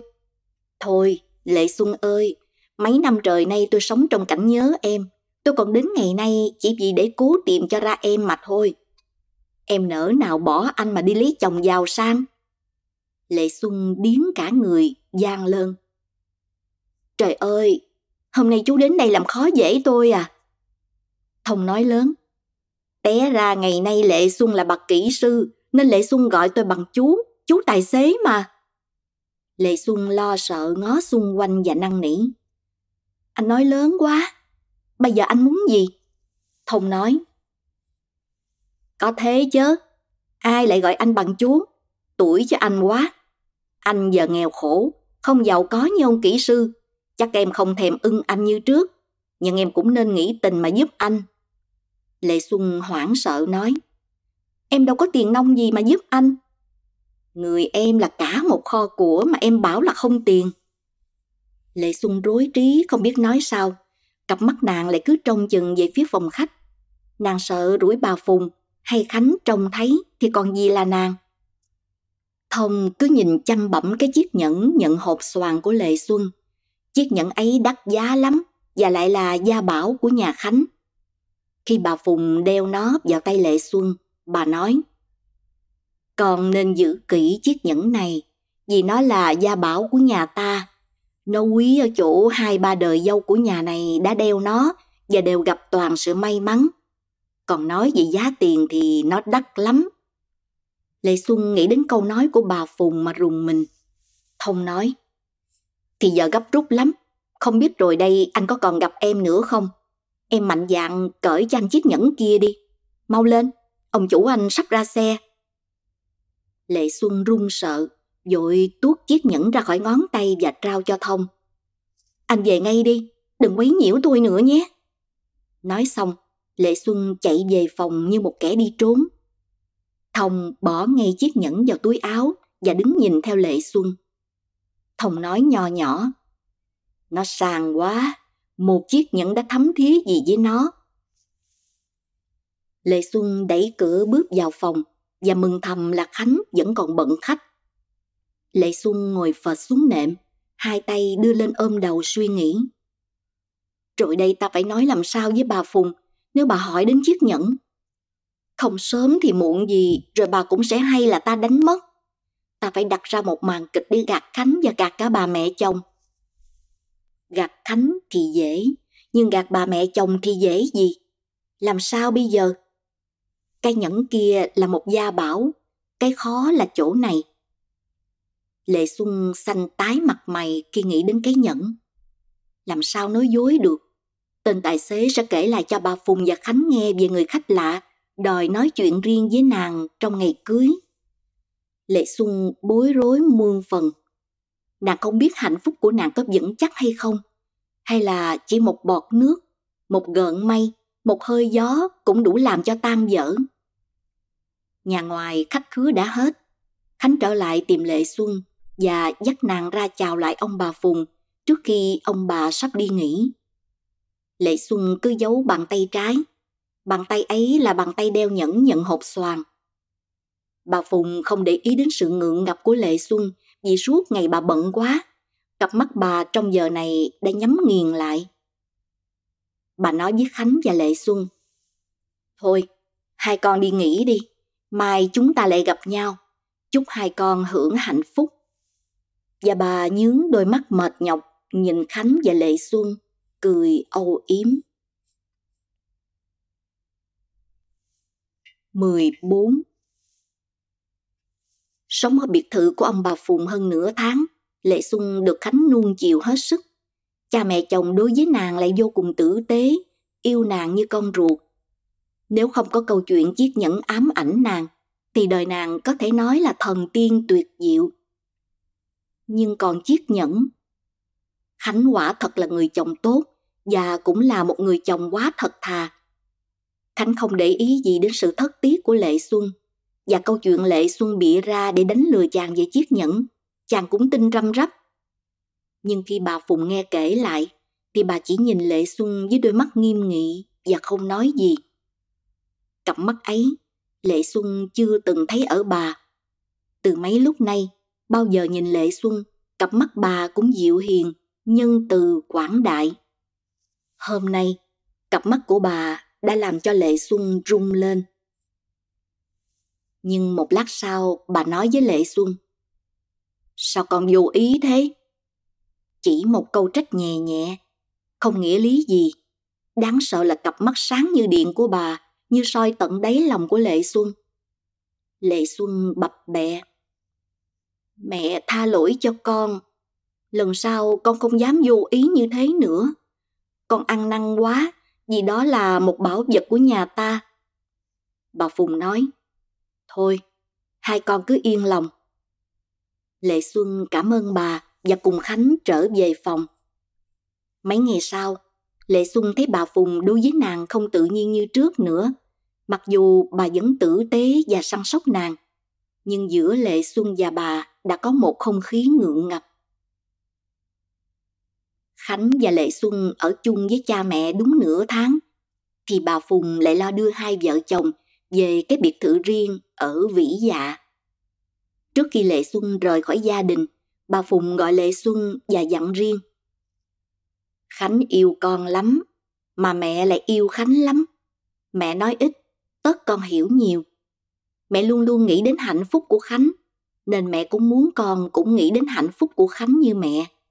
Con đừng làm gì phiền Khánh nhé. Nó đau khổ thì mẹ không thể sống yên vui được. Lệ Xuân ứa nước mắt. Những lời của bà Phùng thật đáng cảm động. Lệ Xuân có bao giờ muốn làm phiền Khánh? Cái dĩ dãn không còn, cái hiện tại mới đáng nói. Lệ Xuân đáp lại lời của bà Phùng bằng một giọng run run. Con không bao giờ để anh Khánh đau buồn vì con. Con xin dâng lời mẹ dạy. Và con thật có phước, có được một bà mẹ hiền như mẹ. Con dạy gì để cho mẹ và anh Khánh nặng lòng vì con? Bà Phùng nhìn Lệ Xuân với đôi mắt khác thường, rồi bà thêm. Tuy hai con dọn ra ở riêng, nhưng mỗi ngày mẹ sẽ đến đó thăm hai con và coi sóc việc nhà giùm con. Mẹ có mua cho hai con một chiếc xe mới. Mỗi tối Khánh và con nhớ về thăm thầy mẹ nhé. Tên tài xế cũ, mẹ đã cho nó nghỉ rồi, vì nó chểnh mãn lắm. Bà Phùng vừa nói, vừa nhìn vào mặt Lệ Xuân. Lệ Xuân run sợ, cố giữ vẻ bình tĩnh. Tại sao bà Phùng đuổi tên tài xế cũ? Có phải bà đã biết câu chuyện thông tìm đến nhà bà, eo sách Lệ Xuân trong ngày cưới chăng? Bà sợ tên tài xế kể lễ cho mọi người hay cái việc không đẹp đẽ ấy chứ gì. Một nỗi lo sợ xâm chiếm Lệ Xuân. Nàng biết bà Phùng đã nghi nàng nói dối, đã bị ra chuyện mất chiếc nhẫn. Những câu dặn dò kia cũng đều ngụ ý khuyên răng Lệ Xuân nên cẩn thận. Và bà cũng tỏ sơ cho Lệ Xuân biết là bà đã hiểu đôi chút rồi. Lệ Xuân nói với bà Phùng bằng một giọng cả quyết. Con sẽ làm cho anh Khánh được hoàn toàn hạnh phúc. Con xin mẹ thương con và khoan dung con. Lệ Xuân cũng đã tìm cách nói khéo với bà Phùng. Nàng không hiểu bà Phùng có rõ chỗ dụng ý của nàng không. Nhưng dù sao một người mẹ yêu con như bà cũng không đến nỗi nào. Lệ Xuân đã dọn ra ở riêng với Khánh. Ngôi biệt thự của nàng thật rộng rãi và mát mẻ. Xung quanh cây cối um tùm, căn biệt thự nằm chính giữa như một tổ chim ấm áp. Khánh và Lệ Xuân sống những ngày âu yếm như một đôi chim. Hai tháng trôi qua trong hạnh phúc êm đềm, trong cuộc vui liên tiếp. Nhưng một hôm, Lệ Xuân lại nhận được một bức thư. Khi nhìn những nét chữ ngoệt ngoạc ở ngoài bì, Lệ Xuân biết ngay đó là chữ của Thông. Tim của Lệ Xuân như ngừng đập. Nàng run sợ, xé dội phong bì và đọc. Em Lệ Xuân. Lẽ ra anh không nên xưng hô với em như thế. Em giờ đây không phải là Lệ Xuân ngày trước. Một Lệ Xuân đã yêu tên thông tài xế. Ngày tháng trôi qua, tình đời thay đổi. Em đã nghiễm nhiên là bà kỹ sư, dâu của một nhà quan gia thế Việt. Còn anh, anh vẫn là tên tài xế nghèo hèn. Tại sao em lại bỏ Sài Gòn? Trốn anh làm gì thế, Lệ Xuân? Em tưởng ngoài nghìn cây số, anh sẽ quên em hay sao? Em có thể quên anh, chớ anh, anh không bao giờ quên em được. Chúng ta đã bị ràng buộc với nhau bằng bao nhiêu là kỷ niệm. Hai năm trời lạc em, anh đã tốn biết bao nhiêu tâm cơ để tìm em. Anh tìm mãi chưa ra, thì tình cờ ông chủ của anh được đổi ra Huế. Ra Huế, anh đi chơi trên những chiếc đò ở trên sông Hương và quen với một kỹ nữ về già tên là Hồng Nương. Người ta giàu sang, người ta tìm những kỹ nữ trẻ đẹp để người ta dung tiền ra mua những nụ cười của các cô ấy. Còn anh, anh nghèo, anh chỉ có quyền tán chuyện với các cô gái làng chơi về già. Cái bà Hồng Nương này ôm một khối sầu khó tả. Bà ấy uống rượu be bét suốt đêm và chỉ mong có một cái chết. Hình như có lúc bà ấy đã đi tu, nhưng con người phong trần lại thích dạng dày mưa gió. Bà ta lại trở lại với cái nghề ca hát trên sông. Anh tình cờ được gặp bà, và một hôm vì men rượu, bà đã khóc lóc kể lễ một câu chuyện thương tâm mà trong ấy có tên Lệ Xuân. Lệ Xuân. Nghe đến tên Lệ Xuân, anh liền tìm cách hỏi cho ra. Theo hình dáng bà ấy tả em và bảo em là người nam. Anh mừng như vừa được lại cũ quý. Thì ra em đã gặp bao nhiêu chuyện đau buồn. Cái tình đầu của em đã gửi trong những bức thư viết cho anh mà hiện giờ đi đâu anh vẫn mang theo. Còn cái trinh tiết của em thì cậu Lộc con bà Hồng Nương đã mang xuống tuyền đài. Nên anh không hiểu em đã cho ông kỹ sư Khánh được gì nữa. Quả tim em ư, sự trinh tiết của em ư. Đố ai mà hiểu nổi. Thế mà em vẫn sống sung sướng như một bà hoàng. Thật ở đời có lắm chuyện bí ẩn đố ai hiểu được. Em sung sướng thì anh cũng mừng cho em. Nhưng em ơi, em có bao giờ nghĩ đến tên thông vô phước này không?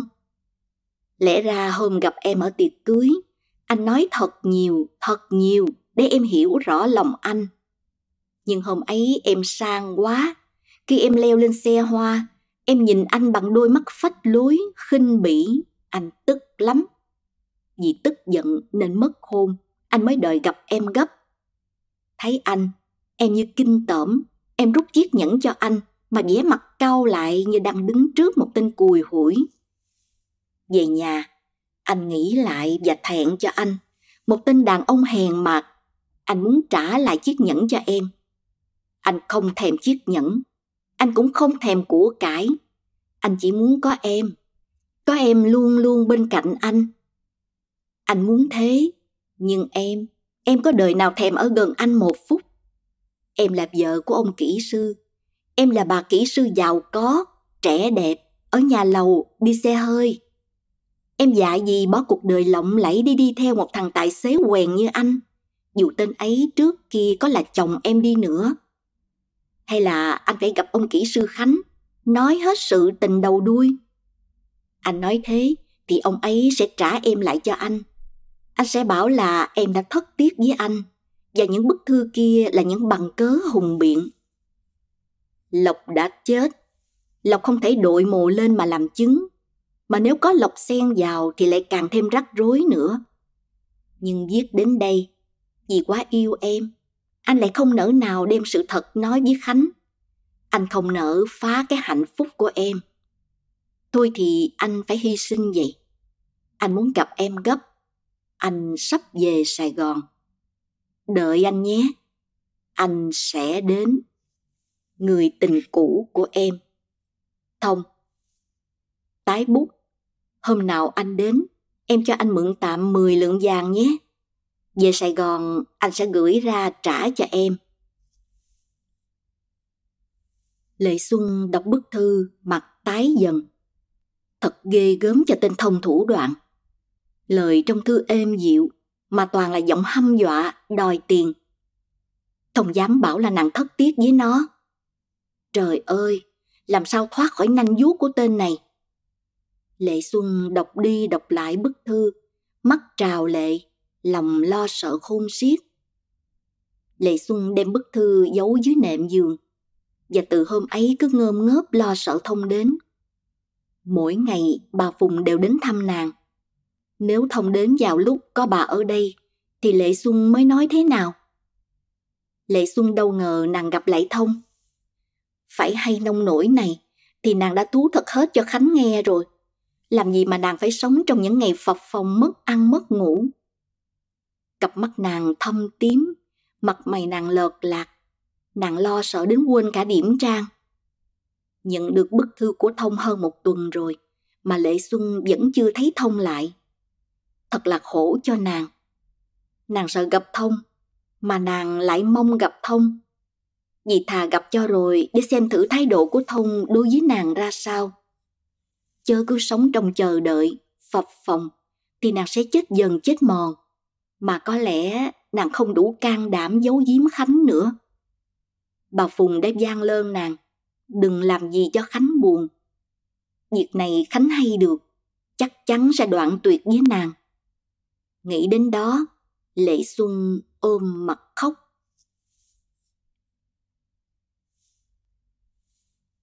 mười lăm Nguyệt uể oải bước từng bước nặng nhọc. Bụng nàng lớn quá, nàng thở hổn hển dưới ánh nắng gay gắt của trời hè. Thỉnh thoảng, Nguyệt lấy chiếc khăn tay đưa lên lau mặt, hay lấy chiếc nón lá quạt qua quạt lại. Trên con đường dốc Nam Giao, Nguyệt lủi thủi về nhà trọ. Sáng sớm này Thúy Liễu nhắn Nguyệt ra vì bác sĩ Dân đến năn nỉ Thúy Liễu làm thế nào cho chàng gặp Nguyệt. Thúy Liễu khuyên Nguyệt nên cho Dân gặp để nói hết nỗi lòng của chàng với Nguyệt. Nhưng Nguyệt nhất định lánh mặt Dân. Nguyệt hổ thẹn không muốn gặp mặt Dân trong lúc này, lúc mà nàng tự thấy không có gì đẹp đẽ nữa. Cái bụng lớn với vẻ mặt hốc hác của nàng chỉ gây cho Dân một sự bẻ bàng. Mà dù Dân có yêu nàng, thì tình yêu ấy chỉ là lòng thương hại mà thôi. Nhưng Thúy Liễu lại cho người gọi Nguyệt gấp trong sáng này. Nguyệt không thể từ chối được, phải đi ra nhà Thúy Liễu. Nguyệt lo sợ gặp dân ở đó, nhưng chỉ có một mình Thúy Liễu mà thôi. Nguyệt thở ra một cái như trút hết sự lo ngại và bảo Thúy Liễu. Em chỉ sợ gặp bác sĩ Dân. Sao em lại tránh bác sĩ Dân? Cậu ấy tốt mà. Em có bảo họ xấu đâu, nhưng lúc này em không muốn gặp ai cả ngoài chị. Dạ, cái tình của bác sĩ Dân đột ngột quá, em thấy lo ngại làm sao ấy. Chưa bao giờ em cho phép bác sĩ Dân gặp em. Bao giờ em sanh xong đã, và em cũng cần hiểu rõ tánh tình của Dân. Em và chàng hai gia thế khác nhau, học thức không đồng, địa vị xã hội cũng chênh lệch. Em làm sao xứng đáng làm vợ của chàng? Những phút bồng bột qua mau, ngọn lửa rơm mau tắt, Lúc bấy giờ, liệu bác sĩ Dân còn thương em được không? Tuy Liễu nói, Em có quyền nghi ngờ như thế, vì em chưa hiểu rõ về con người của Dân. Nhưng theo chị thấy, thì bác sĩ Thành thật yêu em lắm đấy. Mấy hôm nay Dân gầy sút hẳn. Hôm qua, Dân vừa chạy lại báo cho chị là đã được phép cha mẹ cho cưới em làm vợ. Nguyệt kinh ngạc hỏi, Thế bác sĩ có nói hết cho cha mẹ chàng hay về cái cảnh của em không? Sao không? Một việc quan trọng như vậy làm sao giấu giếm được? Thà nói trước để sau này khỏi có trở ngại chứ. Nguyệt đứng lên. Em không dám ở đây lâu, chị cho phép em về. Và Nguyệt uể oải ra về, đi từng bước nặng nhọc trên con đường dốc Nam Giao. Nguyệt thấy hai chân nàng mỏi rời rã, mà đường về nhà còn xa nàng liền tìm một gốc cây ngồi nghỉ. Một ngọn gió lướt qua, Nguyệt phòng ngực ra thở một cách khoan khoái. Nàng cúi xuống lựa một cành cây khô và vẽ ngang dọc trên mặt đất để giết thì giờ, đầu óc nghĩ vẫn dơ. Con đường lúc bấy giờ vắng vẻ lắm, những cành thông rung chuyển làm thành một bản nhạc hay. Những con chim tránh nắng rỉa lông trên các cành cây, ríu ra ríu rít. Nguyệt ngước đầu nhìn những con chim và nói Chúng bay sung sướng nhỉ? Rồi Nguyệt mỉm cười cho câu nói của mình. Bỗng Nguyệt nhìn về phía xa xa. Một người đàn ông đang gò lưng trên chiếc xe đạp, đạp nhanh về phía nàng. Nguyệt ngồi quay lưng ra đường, lấy chiếc nón lá che sụp mặt và cúi gầm nhìn những hình nàng vẽ ngang vẽ dọc khi nãy. Nguyệt giật mình vì khi nãy nàng vẽ mà không để ý. Nàng đã viết một chữ dân thật lớn và nhiều chữ dân khác nữa. Nguyệt toan chùi, nhưng nghĩ sao nàng không nở chùi. Tiếng bánh xe lăn trên đường sỏi mỗi lúc mỗi gần và hình như đã dừng lại. Nguyệt lo sợ không biết người đàn ông đi xe đạp đó là ai và họ ngừng chi đây. Chỗ này không có nhà, có quán nào cả. Một sự tò mò xâm chiếm người Nguyệt. Nàng muốn quay lại nhìn người ấy là ai. Nguyệt dợm qua chiếc nón lá, thấy người ấy dựng chiếc xe gần đó, đứng nhìn về phía nàng ngồi. Nguyệt dở chiếc nón và hai tay nàng rung lên vì người đàn ông ấy không ai khác hơn là bác sĩ Dân. Bác sĩ Dân mặc một bộ đồ thể thao trắng, trông trẻ trung như một sinh viên. Mái tóc chàng lòa xòa trên dần trắng rộng và trắng, làm cho vẻ mặt chàng càng thêm vẻ thông minh và cứng cỏi. Bác sĩ Dân lấy khăn tay ra lau mồ hôi. Chàng thở một cách mệt nhọc vì đạp xe quá nhanh, có lẽ là đuổi theo Nguyệt. Biết người đứng đó là bác sĩ Dân, Nguyệt lo sợ đến luống cuốn. Nguyệt định đứng lên để đi, nhưng nàng lại không dám đứng lên. Nàng tự nhủ. Có lẽ là một sự tình cờ mà bác sĩ Dân đi trên con đường này, chứ không phải anh đuổi theo Nguyệt. Biết chừng đâu anh không biết Nguyệt ngồi đây.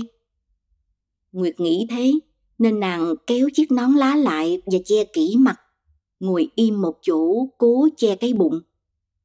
Nguyệt lắng nghe thử bác sĩ Dân đã lên xe đi chưa. Những tiếng giày đi nhẹ nhẹ về phía Nguyệt, làm Nguyệt nghe tim đập thình thịch. Nguyệt cố giữ vẻ bình tĩnh, nhưng nàng rạo rực quá và Nguyệt thấy đôi mắt nàng ứa lệ. Nguyệt đưa tay lên lau dội hai hàng lệ. Bác sĩ Dân đã đứng cạnh nàng. Nguyệt vẫn ngồi im, đầu cúi gầm dưới chiếc nón lá. Em Nguyệt, sao em trốn anh mãi như thế? Em giận anh à? Nguyệt nức nở, nói không ra lời. Bác sĩ Dân ngồi xuống cạnh Nguyệt, đưa tay dở nhẹ chiếc nón lá của nàng lên và hỏi. Em khóc à? Em giận anh. Tội nghiệp anh lắm Nguyệt à. Hôm nay tình cờ anh lại thăm chị Thúy Liễu. Thấy chị ấy có vẻ mặt hơi khác. Anh hỏi mãi, chị ấy mới cho anh hay là em vừa đi ra khỏi. Nghe thế anh vội vã leo lên xe đạp và đạp theo con đường này. Từ xa anh đã thấy em đi. Nguyệt nhìn bác sĩ Dân, rồi lật đật lấy chiếc nón úp lên bụng, vẻ mặt bẽn lẽn. Dân đã hiểu tại sao Nguyệt lánh mặt chàng, liền nói. Em ngại thế à? Không, em không nên quá câu chấp như thế. Dù sao anh cũng phải đợi đến ngày em sanh đẻ xong đã. Và giờ đây em nên để anh giúp đỡ em được phần nào hay phần nấy nhé. Em đã gần ngày chưa? Hay là em vào bệnh viện dưỡng thai cho khỏe? Nguyệt vẫn khóc và lắc đầu. Bác sĩ Vân nhìn Nguyệt thương hại. Người đàn bà có thai vốn đã mệt nhọc vẻ mệt nhọc làm giảm mất cả cái đẹp. Một người đàn bà có thai mà khóc thì lại càng xấu xí.